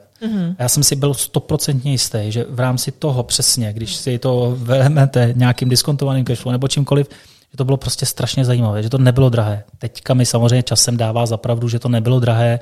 Uh, myslím, že to vyletělo úplně jako rychle, i na, na můj vkus, i na vkus jako kluku managementu v pilulce, oni cítí obrovský závazek mm. a obrovskou zodpovědnost, protože to není jenom o tom, že narizujete peníze, ale že ty peníze, že se o ně postaráte a že s nimi budete dobře hospodařit a že vlastně to, co jste slibovali, takže opravdu dodáte. Jo. A, a oni jsou v tomhle strašně zodpovědní. Mm. Takže to pro nás, pro všechny bylo trošičku to takový to milé, pozitivní překvapení, ale samozřejmě bylo to až moc, protože ze čtyři sta dvacet čtyři dneska to stálo třináct set nebo patnáct set. No právě já jsem tady měla rozhovor s Jardou Šurou, ano, který je asi, asi osm procent akcionář. Ano, ano. A právě tak, jako jsme se bavili o té pilulce a on tak jako nadneseně říkal, hele, tak do toho titulku dejme, že prostě pilulka bude do konce roku třináct set, že a byla vlastně za pár týdnů. Hmm. Jakože ani, ani sám jako takhle pozitivně to vlastně neviděl. Ne, jako musím říct, že my jsme na to samozřejmě měli strašně moc reakcí, my jsme nám dostali hrozně moc klientů a, a myslím si, že Jarda Šura, my jsme se o tom i spolu bavili, uh, on vlastně pochopil, pochopil to, proč uh, je tam ten potenciál. Uh, možná jsme se všichni teďka namlsali, možná ten růst teďka nebude tak rychle, mm. možná ani ten, ani ten tržní růst nebude tak rychle, ale všechno to směřuje na ten hlavní trh a to je to, to, je to gro té pilulky, že oni, když dodají to, co dodají, udělají I F R S čísla, které potřebujete a budou mít opravdu splněno to, co si těma milníkama vlastně zadali, tak si pak myslím, že skutečně nás můžu, mu, nebo nás pilulku můžete vidět na hlavním trhu a, a tam si myslím, že to bude další etapa a bude mm. se psát další fáze toho. Ale jednoznačně pro mě bylo dobré v té pilulce a to je přesně, Lenko, ta věc, která mě neuvěřitelně baví, že já jsem se dostal do kontaktu, do přímého kontaktu, že vidíte, jak přemýšlí management, jakým způsobem uvažují, vidíte ty business plány, vidíte, jak jim vlastně dokážete pomoct v rámci těch několika možností, které máte. Oni se neustále opakují. Jo. Mm. Já jsem při té příležitosti byl bohužel i účastníkem za naší stranu v dobrém na Zutu. My jsme tam se dostali k nějaké pohledávce, já jsem s tou pohledávkou si hrál relativně a nakonec jsem ji jako velmi, velmi dobře prodal a byl jsem spokojený a my jsme na tom vydělali peníze. Ale byl jsem vlastně u toho takzvaného reorku, kdy se to tam trošičku pokazilo všechno a já jsem byl ten, který to chtěl dát dohromady a nabízel tam nějaké alternativy toho, jak by se tam měly navýšit prostě kapitál, jak by se do toho mělo vstoupit. Mm-hmm. Trošku jako reorganizačně opravdu a, a neuspěl jsem a nakonec jsem to prodal, šel jsem od toho a viděl jsem, že to nakonec nedopadlo a ono to nějakým způsobem funguje, ale myslím si, že bojuji pořád neustále, zprávy, co z toho mám, tak je to samozřejmě problém. U toho Zutu je největší problém, že oni nemají skutečně toho odborníka na tu módu jako takovýho. Jo? Tam prostě jsou super uh, uh, lidi, kteří to řídějí, nastaví ty, ty procesy toho, ty mm. logistiky a toho fungování jako takového, ale prostě ta, ten Zut má tady prostě mezinárodní konkurenci, je to strašně těžké a oni prostě nemají nějakého prostě módního guru, který by říkal uh, a který by byl vidět a kterého nějakým způsobem dokážete prostě na tom trhu najít a to je největší problém toho. Jo. Mm. Takže já jsem se dostal i vlastně k takovýmto věcem. Dostal jsem se, nemůžu tady bohužel říkat jména, protože něco bylo pod NDAčkem, ale chodí k nám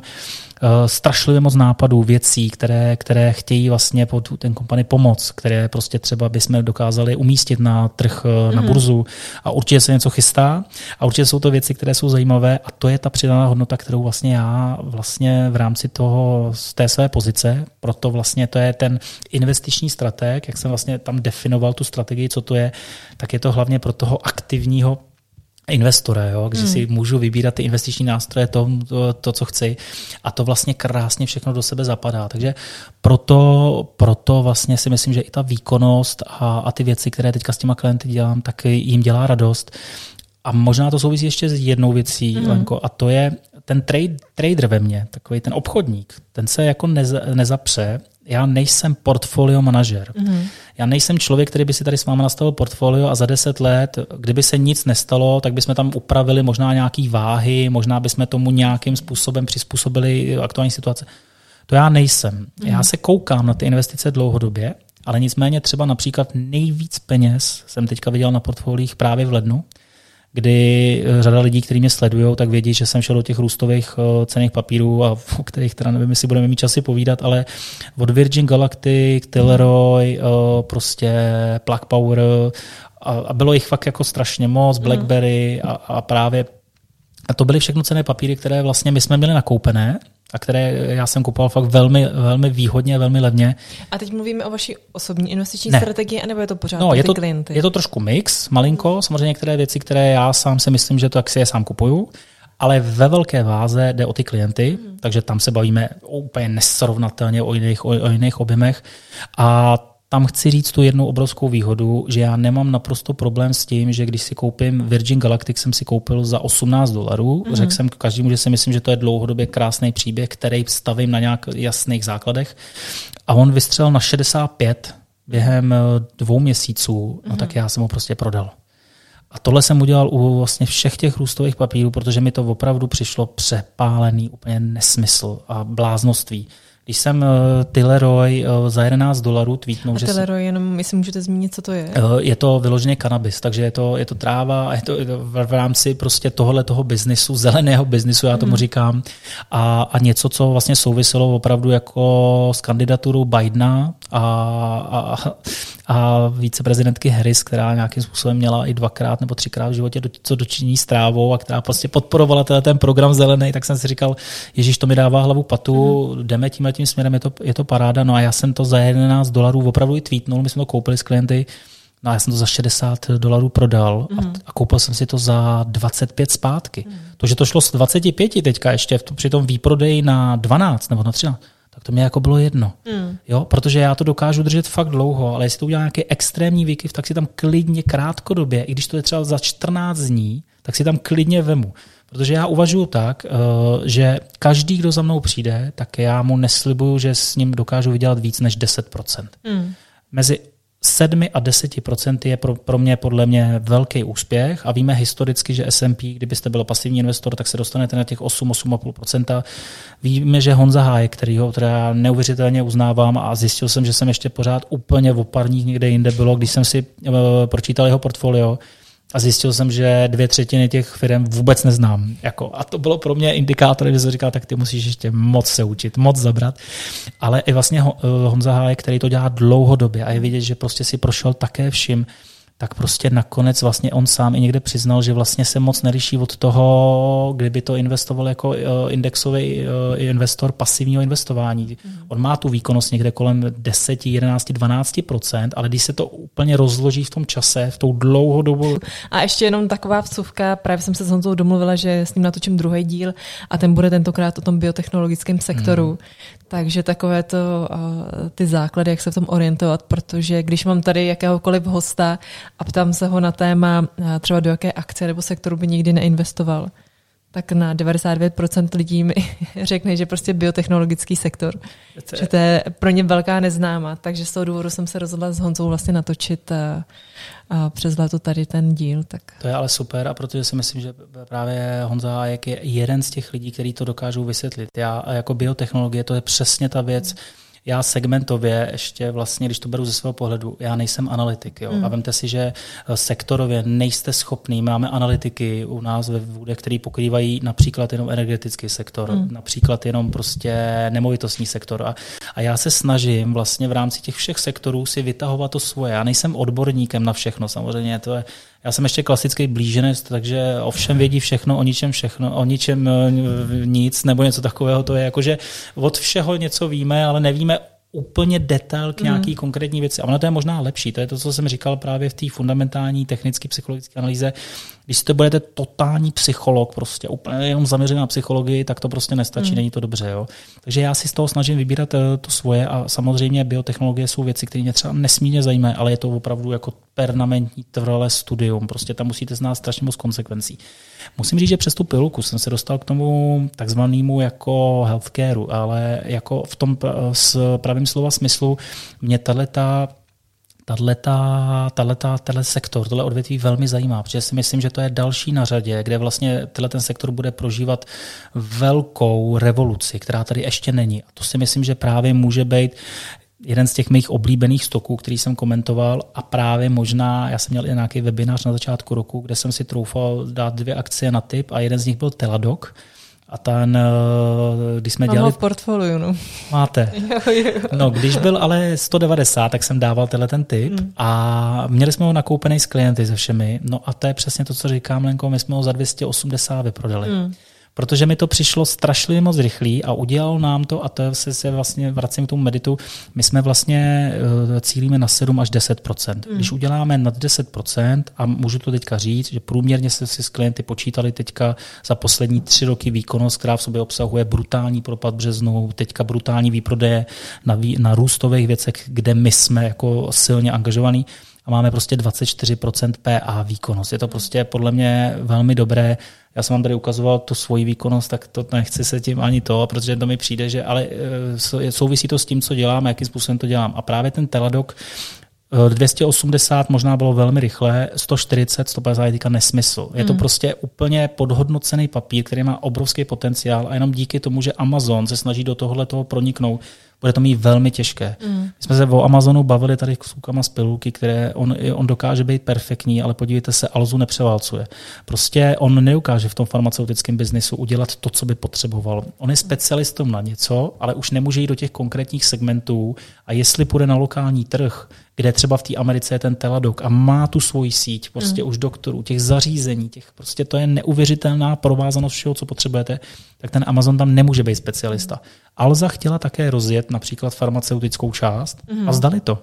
Prostě Rohlík má také na, na sebe navázané lékárny, Beno a prostě snaží se prodávat tu farmaci. Ne, ne, prostě není to část, na které by se dokázal prostě jako být profitabilní. Mm. Má jí tam, ale nedokáže to efektivně dělat. Prostě Rohlík prodává potraviny, v tom je nejlepší. Mm. Když si bude nabírat jakýkoliv jiný segment, tak to prostě nebude fungovat.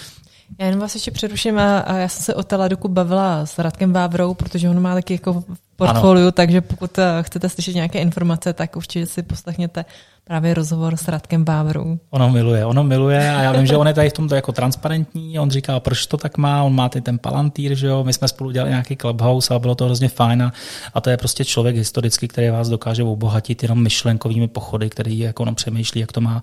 A že Teladoc stojí prostě sto padesát dolarů a jste dlouhodobý investor, máme ho koupený zpátky, to je to, co se stalo. Takže šel na dvě stě osmdesát, my jsme ho s klienty prodali a od dvě stě jsme si ho začali nakupovat.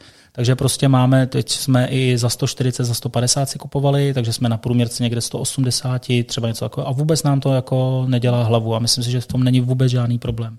Protože jestli někdo chce vyloženě trefovat ty...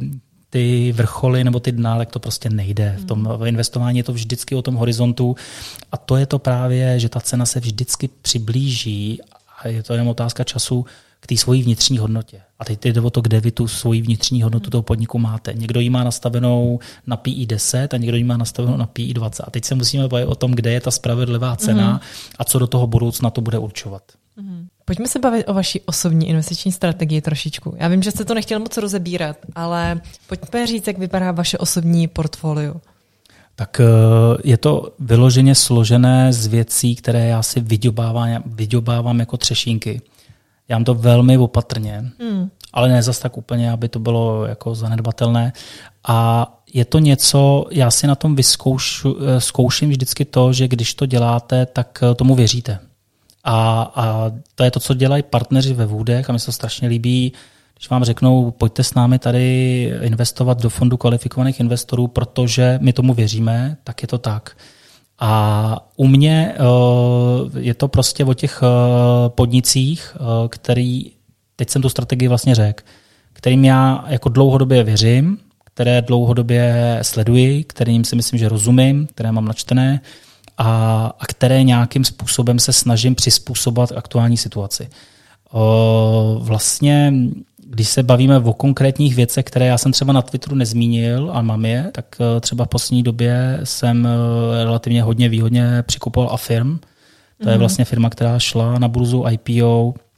To je nějaký segment toho, kde vlastně půjč si teďka, zaplať později, taková ta klasika, která ale ve finále byla asi sto čtyřicet dolarů a spadla až na padesát dolarů. To je jenom ta, ten tržní pohled, ale já jsem se koukal na ty výsledky, na ty čísla. Oni mají třeba navázaný na Peloton, který v podstatě jako je jejich dvorním dodavatelem a ten měl mm. sám, sám problémy. Ale je to firma, která mi přijde neuvěřitelně sexy. Například Virgin Galactic mě se povedlo koupit za osmnáct dolarů a za třicet tři jsem z toho úplně šel ven teďka. Teď čekám a ne, nedělám tam nic. Jo. A dlouhodobě držím BlackBerry.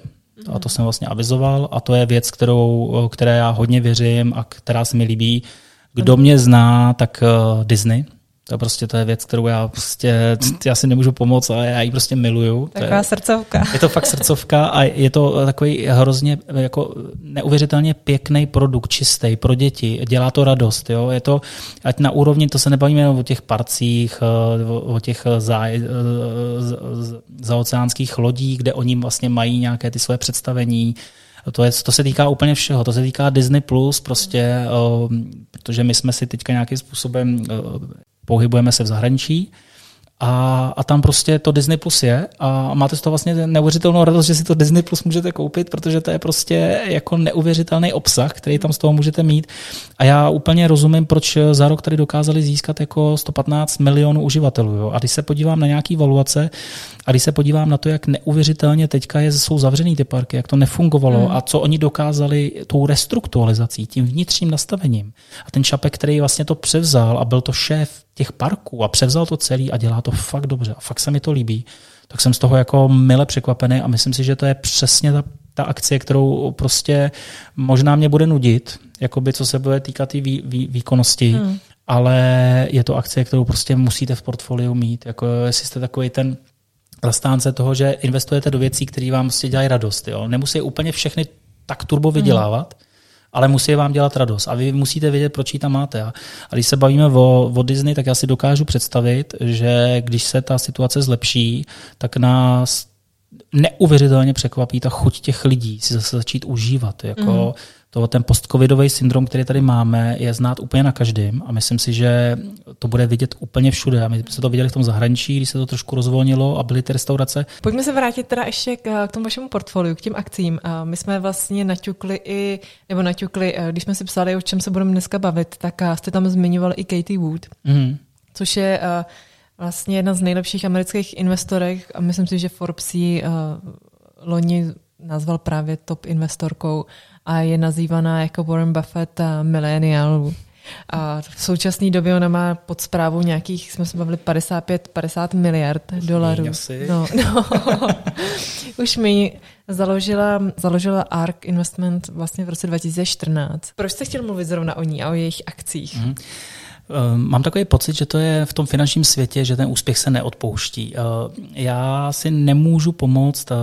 Cathie Wood přinesla svěží vítr do toho finančního trhu. Na tom finančním, tom finančním světě jsem zažil strašlivě moc věcí a ne moc hezkých. Jako musím říct, že to greed is good, jak který známe od proslaveného Geka, to opravdu jako sedí a, a ty krátké peníze, a, které mm-hmm. se prostě jako na tom trhu pohybují a dělají a jsou mocnější a mocnější, jsou strašně nebezpečné. A Cathie Wood hrála s otevřenýma kartama. Mm-hmm. Od roku dva tisíce čtrnáct, nevím, jestli to byl úplně dobrý strategický tak, že máte E T F, které je veřejně obchodovatelné a každý ví, co vlastně v tom E T F děláte. Jo. Mm. Hrajete prostě pokr s otevřenýma kartama. Jo. A všichni o vás vědí všechno. A, a v podstatě, když máte permanentní výkonnost, která teda byla umocněná extrémním úspěchem z Tesla, kde ona, já si to přesně pamatuju, před dvěmi lety říkala a na základě toho já jsem se s ní stotožňoval, já jsem to prostě viděl jako ona, oni si jí smáli, ona dávala target čtyři tisíce pět set, hmm. tu cílovou cenu, tak si klepali na čelo všichni, ono, ono to je, čtyři tisíce pět set to bylo, jako opravdu to dosáhlo po tom splitu. Že?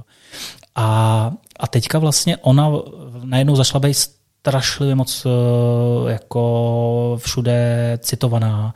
Teď ona sází na tu disruptive uh, ekonomiku. To znamená, že opravdu věci, které nějakým způsobem budou měnit svět. Mm. A když se podíváte na její portfolio, a teď ona má asi pět E T F, jak mám pocit, ale v každém má tu Teslu, takže tam ta, ta výkonnost byla jasná, ale od roku dva tisíce čtrnáct v průměru prostě tu výkonnost má výbornou. To není jako, že to byl takzvaně one-off, který si prostě jednorázově se na mě něco povedlo.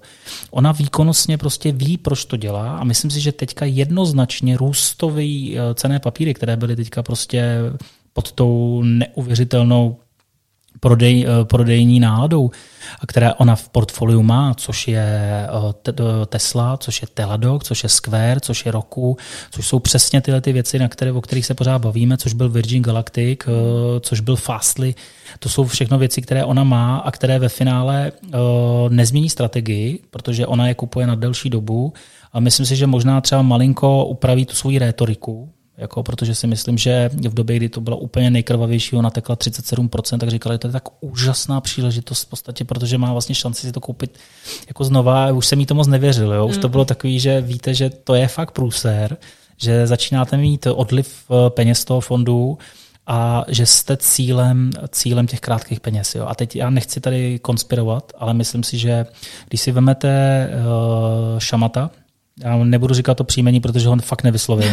Palipa, Pohodě, já bych ho ráda ne... zopakovala, tak ho neřeknu. Ne. Takže tam se nebudeme pouštět do větších akcí. Když si vezmete Elona Muska, který vám řekne, že poslední čtyři roky strávil v depresích a naprosto na práškách, když věděl, že ho krátké peníze tahají ke dnu a chtějí, aby zkrachoval, mm. a on se k tomu blížil. Šamat, který vlastně byl úspěšný přes speky, že jo, známe všichni teďka ty všechny ty kauzy, které z těch speků šly a ty kauzy v dobrém slova smyslu. Tak tohle to všechno bylo útokem vlastně na ty růstové akcie, které přesně byly v módu tohoto. A to nebylo dáno, a to je to, co jsem já říkal, tím, že se zvýšily očekávání inflační, tím, že se zvýšily výnosy na desetiletém dluhu. To byl spouštěč, který si prostě tyhle, ty, já jim vždycky říkám velký kluci, který fakt hejbou za ty, za ty nitky, vzali jako pomocný nástroj k tomu, aby svým způsobem mohli zaútočit na tyhle ty křehké firmy nebo křehká portfolia, o kterých věděli, že tam jsou. A to fakt není náhoda A samozřejmě částečně zatím stála a ten strach z té inflace já úplně chápu. Vlastně byl to dobrý důvod, byl to jako skvělý důvod na to začít ty růstové, růstové firmy přehodnocovat, protože některé z nich, jak jsem sám říkal, byly prostě nesmyslně drahé. Na druhou stranu si myslím, že přesně v tom portfoliu typově firmy Square, Teladoc a, a Roku například jako podle mě byly přeprodané úplně zbytečně a byl to jasný atak na tu Cathie. A jako z tohoto pohledu, nebo ne na ní, ale byl to atak na tyhle ty firmy, které v podstatě byly v těch portfoliích tady těch, tady těch uh, A R K Investment. Teď je důležité si říct, co bude dál. A vždycky se sčítá na tom finančním trhu úspěch až za nějakou dobu. Mm. A my jsme zažili na tom trhu neuvěřitelně lidí, kteří byli stars a pak prostě zhasli, protože se jim to nepovedlo. Že Cathie Wood bude v tomhletom nějakým způsobem v té strategii, kterou si nastavila, bude pokračovat. A myslím si, že stejně ve finále každý ten podnik, který ona v tom portfoliu má, ten cenný papír, bude svým způsobem fenomén v tom mm. svém odvětví. A na to ona hraje. A to je hrozně podstatné. To, že teďka udělala analýzu, jsme se o tom, Lenko, tady chvilku bavili, na Teslu, která svým způsobem, ta valuace, kterou tam dali, byl brak, který byl rozebrán na, na Twitteru prostě známými lidmi, kteří opravdu tam našli f, fatální chyby hmm. a fatální očekávání, nepodložené ničím. Tím si trošičku malinko jako ukázali na sebe prstem, teď vy tady jako střílíte od boku a, hmm. a jako ty vaše práce a věci už by měly mít trošku jako hlubší fundament. Jo? Tohle by si nikdy Warren Buffett nedovolil, ale on to ani nemusí dělat. Jo? To jsou přesně ty věci. Warren Buffett vám nebude analyzovat firmu a dá ji na trh. Prostě on si ji koupí rovnou. Hmm. A pak se s váma možná tady v nějakém podcastu pobaví, proč si ji koupil, řekne vám pět vět. Jenže Cathie Wood prostě udělá tuhle formu, protože má ETFko a samozřejmě nějakým způsobem si chce ospravedlnit ty svoje investice a ty, to svoje myšlení, no tak šla z kůží na trh a to podle mě zkazila. Takže za mě ale Cathie Wood je někdo, já dokonce do A R K teďka, do nějakých fondů jsem nějaké peníze alokoval. Mm-hmm. Jsou to, je to ta robotika, jsou to tyhle věci, které nějakým způsobem chci mít pod nějakým ETFkem. Mm-hmm. Na druhou stranu ona třeba sama udělala neuvěřitelné chyby. Ona to řekla, že vlastně vyprodávala cenné papíry, které byly úplně zdevastované a to byl třeba ten Virgin Galactic. Mm-hmm. Který prostě prodala, protože uh, potřebovala ty peníze přealokovat do něčeho jiného, čemu věřila víc. Jo. Ale když udělá vesmírné ETFko, kde podle mě nemůže koupit ani Blue Origin, nemůže koupit ani SpaceX, nemůže ani Axiom, může koupit maximálně třeba Boeing, který tam jako v tom je, Lockheed, dejme tomu, tak ale Virgin Galactic teďka hraje největší, největší úlohu. Mm. Je to, prv, je to ta, ta nejblíž firma, která je v podstatě opravdu té komercializaci. Já jsem se teda nekoukala, jaký jsou uh, akcie součástí tohohle Space Exploration, ale těch asi moc není, ne? No, za prvních moc není, a když se podíváte, Lenko, na to portfolio, jak mi to přišlo, tam jsou akcie, které tam vůbec nemají být, že mi to přišlo, že si otevřeli ETFko na specializaci, která není specializací. Jo? A, a to jsou ty věci, které, které si myslím, že nejsou úplně jako dobré. Jo? A, a teď si vemte, že oni, ona opravdu prodala ten Virgin Galactic za osmnáct devatenáct dolarů a, a prostě on teďka stojí fakt těch třicet jedna, bylo to prostě čtrnáct dní na to. Jo. To jsou takový ty kroky, které najednou mi přijde, že i třeba ona, ať to přizná nebo nepřizná, je trošku tím trhem možná třeba tlačená do nějakých situac, pozic a to mm. je to, co ty krátké peníze chtějí. Mm. Oni vás vlastně donutí začít přemýšlet o té vaší strategii nejenom pod vlivem nějakých fundamentálních dat, ale pod vlivem ty psychologie a pod vlivem toho, co když bude stát Teladoc padesát a ty tam máš pozici osm procent v portfoliu, kterou nějakým způsobem musíš manažovat. Co by ti to mohlo udělat portfolio? A začne přepočítávat. Jo. A, a to jsou ty věci, které bohužel, a to je to, co říkám, ona je tak veliká, že každý ho zajímá. Filipe, máte ještě něco, co byste, co byste dodal? No, mám tady na papíře připravených asi dvanáct akcí, které jsem... Ne, ne, ne, ale já jsem na tom Twitteru uh, vlastně komentoval strašně moc věcí, Lenko, mm. a tady asi není prostor na to se o těch jednotlivých uh, akcích uh, bavit. Tak pojďme, ne, než uh, uzavřeme ten náš rozhovor, tak pojďme, pojďte zmínit nějaké uh, dvě, tři akcie, které uh, jsou z vašeho pohledu teď takové atraktivní a na které by se třeba měli posluchači uh, podívat. No ale to je, to je právě ta strategie toho, že bychom spolu seděli a já bych si vás chtěl navnímat, jestli jste dlouhodobější mm. hráč, krátkodobější, jestli chcete mít větší alokaci v akcích. Jako u mě je to strašně různorodé. Jo? Takže... Tak pojďme to nějak specifikovat. Tak dejme tomu, že mám roční horizont a chci všechno tlačit přes akcie a, a nevadí mi riziko Jo, tak, ale to jste ten nejhorší možný klient, který může být samozřejmě, protože to jsou ty věci, které, které nějakým způsobem člověk řekne, že mu nevadí riziko a pak když začne prodělávat, tak mu samozřejmě riziko vadí. Takže abych si vás zařadil do té kategorie dobře, takže chceme hrát akciový trh, roční horizont je něco, co si myslím, a to je škoda, že jsme se k tomu jakoby nedostali, co já si vlastně myslím, kam ten trh může dál zpět a když hmm. bereme to měřením S and P indexů, já myslím si, že to bude teďka hodně o vybírání těch jednotlivých akcí. Já si nemyslím, že ty indexy jako obecně můžou jít ještě výrazně vejš, protože jsou složený a ta struktura toho, toho složení, když vidíte S and P, jakou váhu tam mají technologie, tak ty technologie by musely strašně moc šlápnout teďka do pedálu. Jsou tam ty čipy, kterým já teda neuvěřitelně věřím a myslím, mm. že ty mají potenciál. Bezvadný podcast prostě jste měli uh, s Honzou Hladíkem. Uh, Honza Hladký. Honza Hladký. Honza Hladký. Jako hrozně mi to bavilo a hrozně mi se jako posunul ten level toho vnímání, protože když někdo řekne čipy, tak by měl chápat, jak ty čipy fungují, jak jsou rozdělený, jak jsou prostě jako uh, do budoucna právě senzitivní nebo citlivý na to, co se bude na tom trhu dít.